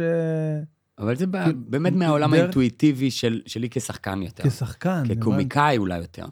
כי אנחנו, יש לנו סינון בולשיט מאוד מאוד גדול. נכון. אנחנו לא רוצים בולשיט מאנשים, אנחנו לא רוצים שישחקו, אנחנו רוצים שיהיו הם. כי אתה כאילו על הבמה, אתה, כאילו זה הכי טבעי. ואז מבחינת אתגר, אגב, הבלק ספייס היה אתגר הרבה יותר גדול, והוא היה לפני הטבח, והוא מה שהכין אותי איפשהו גם לטבח, כי בטבח הייתי בחופש. זה היה כזה, אני לא צריך כי הרגשתי שאני במאמץ מאוד, כי הרגשתי שאני משקר. בבלק ספייס הרגשת שאתה כאילו משחק. משחק מישהו שהוא כל כך רחוק ממני, מצאתי את הנקודות להתחבר, אבל אמרתי כל הזמן לאופיר לובל, הבמה, אמרתי לו, אתה משוגע. אתה משוגע, יגיע היום שיעצרו את ההפקה, ויגידו, ראינו את החומרים בחדר העריכה, והוא לא מתאים להיות הבלש הקשוח, כי הוא גורי אלפי, אתה זוכר את מי לקחת. ואופיר כל הזמן האמין, איפה שאני לא האמנתי, ולקח לי מלא זמן להשתכנע. אחרי הצילומים, אחרי העריכות, אחרי ששודר, אחרי שהגיע לנטפליקס, רק אחרי כל זה, שוכנעתי שזה היה בסדר. די. נשבע.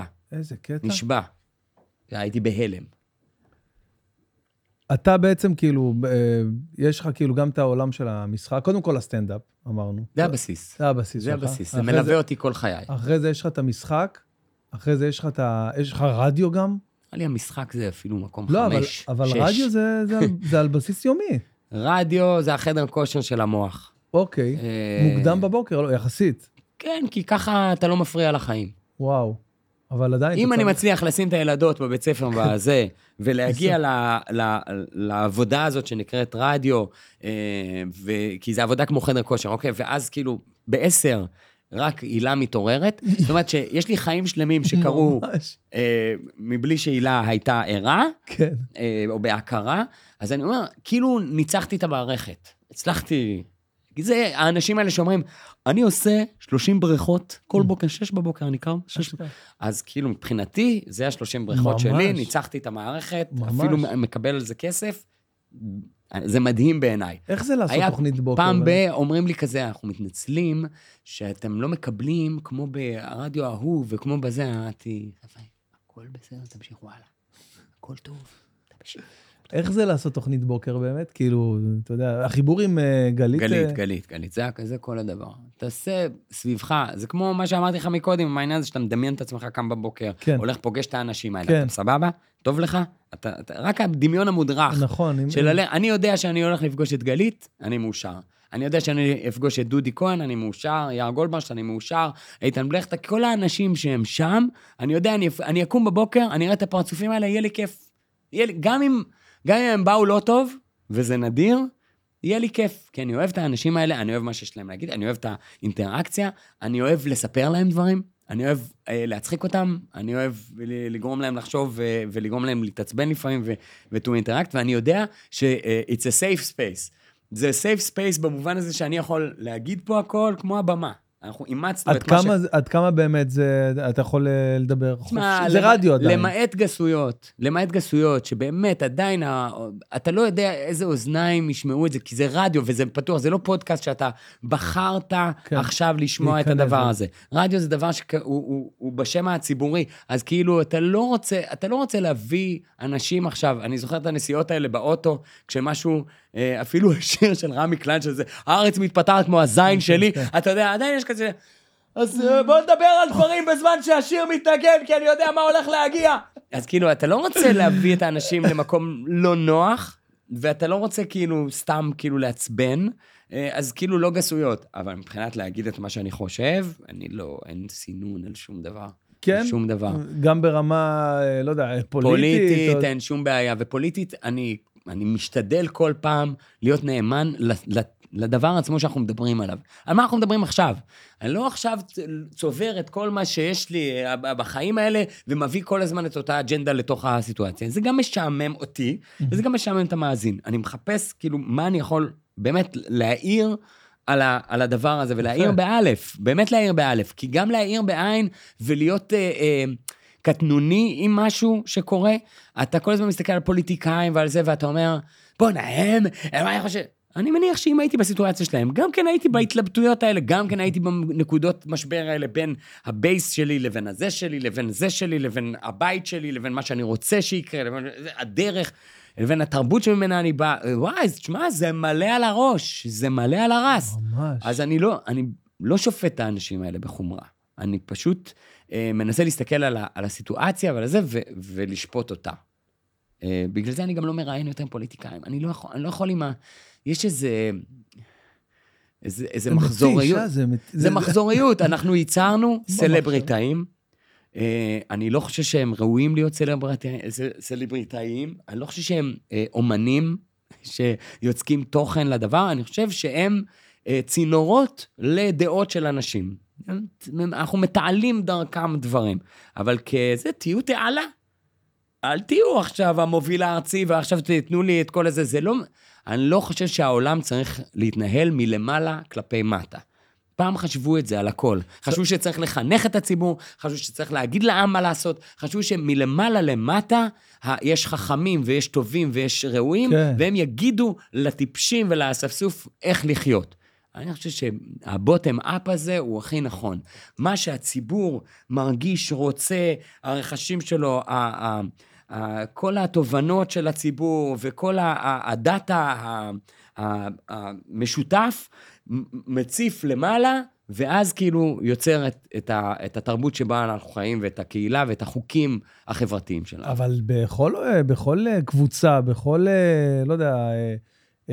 עם או וואטאבר, לא משנה איך תקרא לזה, יש חייב להיות מנהיג, לא? מה זאת אומרת? מישהו שאתה יודע, יקבל איזושהי החלטה כלשהי. אדגר קרת כתב עכשיו משהו, וגם לי הרבה לחשוב על זה. הוא כתב שפעם היה לנו איזו הרגשה שיש, כאילו שיש אבא ואמא. פעם הייתה איזו הרגשה שיש איזה אבא ואמא שמנהלים לא רק את הארץ, את העולם. ועכשיו אין תחושה יותר שיש אבא ואמא שדואגים לך ומנהלים את העולם. אתה מבין למה הוא התכוון בדבר הזה. ואני חושב שהוא כן צודק, הוא כן צודק, כי כל האב טיפוס של המנהיג נעלם. אין אותו יותר, אין את הדברים האלה יותר, את המנהיגי, אין אותם. אבל אני חושב שזה גם דבר טוב. זה דבר טוב, כי זה פינה, וזה בדיוק מתלבש עם מה שאני אומר לך, על העניין הזה של מלמטה למעלה. ומלמטה למעלה אנחנו ניצור פה גם את האבא ואמא הבאים, שהם יותר יהיו אחים ואחיות מאשר אבא ואמא. באתי להגיד זה גדול. הם יותר יהיו אחים ואחיות. אחים ואחיות. כתף אל כתף. אני באמת מאמין בזה, אני מאמין שאנחנו עוברים משהו, אנחנו עוברים משהו כעולם, אנחנו עוברים משהו, אבל אני לא מרגיש יתום, אני מרגיש הזדמנות, אני מרגיש שזה גם אח שלי כל הזמן אומר על כל בעיה, זה הכל הזדמנויות, ואני חושב שיש לנו הזדמנות ממש טובה כציבור, כמדינה, כקהילה, לצקת תוכן אמיתי לתוך החיים שלנו. רוחני, מעשי, הכל, הכל בתוך הדבר הזה. יש בך רוחניות המון, כאילו אני... המון, הגזמתי לגמרי, המון! מלא ארגזים של רוחניות. רק היום הייתי רוחני. לא, אבל איפה זה פוגש אותך, אתה כאילו... פרקטיסינג, מה שנקרא, לא יודע, בדרכך, אני יודע, יש כאלה שעושים... הרוחניות והאלוהות שאני מאמין בה, היא קהילתית. זאת אומרת, שאם... משהו קורה כקהילה, ומשהו קורה כחברה, אז יש בזה משהו רוחני, ויש בזה משהו אמיתי, ויש בזה משהו שמקדם אותנו כחברה וכאנושות, ואני חושב ששם נמצאת האלוהות. בית כנסת זה המקום שאנחנו מתכנסים, זאת אומרת, הדבר, התפילה שאתה עושה לבד, היא לא כמו התפילה שאתה עושה עם אחרים. הם מסכים. אז התפילה המשותפת, הרצון המשותף, לחלוק את הרצון המשותף, גם אם זה בקטן, משפחתית, ואחרי זה ביותר קהילה וזה זה, ולהסתנחרן עם הרצון, שנסנחרן את הרצון המשותף שלנו, יש בזה משהו אלוהי. יפה. טוב, אנחנו נעשה שאלות ששאלו אותך מהזה. אחי, אני, מה זה מאחר ליסיה, מטומטם, אתה הרוג אותנו, אתה אמרת שיהיה שעה, אתה מטומטם. טוב, הנה, בוא, אנחנו נעשה כמה שאלות, ושאחר אותך ליס. זה בסדר? אנחנו כאילו, יש לנו כמה דקות, יאללה, אנשים שאלו, לא נאכזב אותם. לא, ברור. ורציתי גם לספר לך משהו. מה קרה? גדול, לא, משהו טוב. עוד פעם בהיריון? לא. מה? אני אראה לך. זה דיק פיק. כי אמרתי לך שאני לא רוצה. כל יום. תגיד לי, אתה בן אדם מוגזם. זרמתי, הלכתי, החיים זה משחק, שחק אותם, אני יודע מה, זה לא... אתה בן אדם מאוד מאוד מוגזם. זה לא הרעיון שלי, אבל אני זורם. מה שהוא מראה לי פה זה שב4 במרץ הוא יעשה מנורה. מופע 360, הוא עשה כבר 360 ברידינג. נכון. הוא עשה היכל התרבות כמובן. כן, זה היה עשירית מהקהל ברידינג. מי שעקב אחרי, הוא יודע שהוא עשה היכל התרבות וכל הדברים האלה, כי הוא שיגע את אימא שלנו, ועכשיו היא מנורה. אני לא עוקב, אני שם אותך על הייד, עד 4 במרץ, אני שם אותך על הייד. אתה תפרפר את חייך. כן, אתה חושב? דווקא לקח את זה ועושה בכיף. קודם כל, אתה אוהב את זה. יש לך, אתה קצת קווין הארט. תודה. אתה קצת קווין הארט. תודה. אני אומר את זה בקטע טוב, מה? ברור, תודה. קווין הארט עבד הרבה בלהוכיח, ובקטע טוב, אני אומר את זה, ויש לך מה, ואתה כזה זה, וזה חשוב לך, ואני אוהב את זה, ואתה הולך על הדבר הזה, אתה הולך על הדבר הזה של לכבוש כל מיני פסגות, וזאת פסגה, אנחנו שום אותה. אבל פסגה, ואתה תעשה את זה מדהים. ברור לי שהולך להיות פגז. ברור לי שהולך להיות פגז. גם ברור לי שאתה תפרפר סביב הדבר הזה, ואתה תהיה אחרי זה, פעם ראיתי את חנן בן ארי ברגע הזה, שזה כאילו איזה רגע כזה של... למה? אבל למה עשיתי את זה לעצמי? למה הבאתי את עצמי לקצה הזה? אני חושב שלא. אני חושב שבניגוד, אני אומר לך, בניגוד... אתה גם ספורטאי, אז יש לך שליטה. בניגוד לחל התרבות שפרפרתי את חיי, להביא 2,500 איש, פה שזה 7,000 איש, מופע 360, אני לא. אני כאילו אעשה מה שצריך לעשות, אבל אני הולך לקחת את זה, מה זה בכיף, אחי, בסבבה. אגב, למזיני הפודקאסט, המחירה נפתחת יום לפני. בוודאי שהמחירה נפתחת. אלק בן של זונה אומר לי, בוא, שאלות שהציבור חייב שתשמע לפני שאתה הולך, נורא חשוב לי רגע להגיד לך את זה. פרסם את עצמו, משתמש בי. לא, אני מפרסם, אתה פרסמת. אתה הנחת לי את זה בידיים, מה חשבת שאני אעשה כזה? נחמד וימשיך הלאה? זה ענק, אני מת. טוב, אז הנה, 2 שאלות נבחר, שאלו אותך ים שאלות מכל הזה. נבחר כמה ש...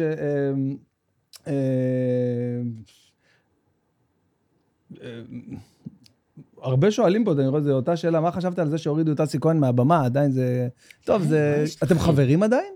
הבנות שלנו הן החברות הכי טובות. אוקיי, אוקיי. אז זה בעיקר, האינטראקציה שלנו היא אינטראקציה הורית. הורית. אנחנו שולחים אחד לשני, את הבנות שלנו יחד, את זה, הולכים את זה. זה נורא חמוד. ממש. זה נורא חמוד, ואנחנו שומרים על היחסים האלה, ואנחנו אוהבים מרחוק, ואנחנו לא, שנינו נורא טוטליים, וכשהיינו טוטליים, היינו טוטליים מדי, אז כאילו אנחנו עכשיו יודעים את המסגרות שלנו, אנחנו יודעים את הגבולות שלנו, אנחנו כזה, הכל, פול רספקט, וכל הדבר הזה יצא מפרופורציה. 1000 פעם, אמרתי את כל מה שאני חושב ברדיו, אמרתי זה ודי.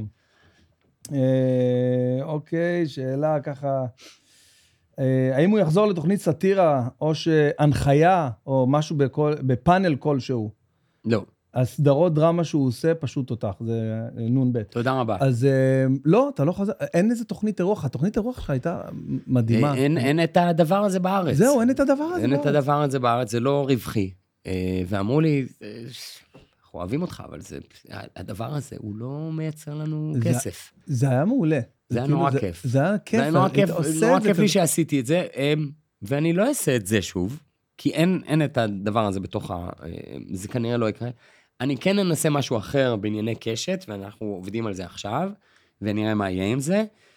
לא דחוף לי טלוויזיה ברמה של הפריים טיים, לא דחוף לי בכלל. טוב לי מאוד. טוב לי בין הבימוי לבין הבמה, לבין הדרמות. טוב לי.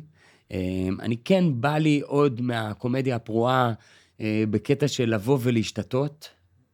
ממש להשתחרר, וכאילו אני חושב שעם הגיל הפסקתי עם פאות, והפסקתי עם זה, וכאילו אני מרגיש במבוכה להיות הבן אדם הזה. אני אומר את האמת, אני כאילו לא יודע להיות הבן אדם הזה יותר. כמו שאני לא כל כך יודע להיות הבן אדם הזה, שמגיב סטירית על דברים, ואומר את הדברים הנכונים והמצחיקים.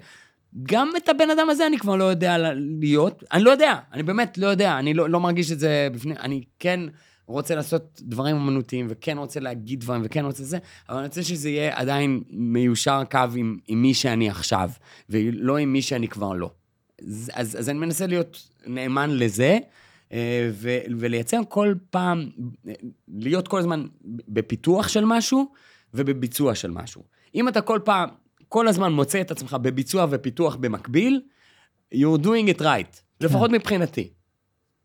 מדהים, אז אני מאחל לך באמת שתמשיך ביצירה, תמשיך בעשייה שאתה עושה כל הזמן. אוהב אותך. באמת כיף לראות, ותודה רבה שבאת. אוהב אותך, אוהב אותך, אתה אלוף, אני באמת, באמת, באמת, מעריץ שלך, לומד ממך, מכל מה שאתה עושה, תקשיב, אמיתי, לומד ממך, מכל מה שאתה עושה, אתה דוגמה לאיך סטנדאפיסט צריך להתנהל, ואיך לקחת גם כן מכל מיני תרבויות, אבל עשית את זה הכי ישראלי שיש, והכי רחב אבל לא עממי, והכי down to earth ולא מתנשא, ואני מת על מה שאתה עושה, ומת על ההומור שלך, ומת על הדרך שבה אתה מביא את ההומור שלך החוצה, וזה שאתה קונגלומרט מניאק, שמשתמש בחברים שלך, כדי לפרסם, שב4 במרץ, הוא יופיע בהיכל מנוע, ורק בשביל זה אני פה קושלים עם שלך. מופע 360. תקשיב, אני מפרגן לך מכל הלב על הדבר הזה. דבר איתנו ברדיו כדי לקדם את זה. כן. דבר איתנו ברדיו כדי לקדם את זה. האנשים שלי ידברו איתך. אני רוצה לסיים ינון מגל, אפשר?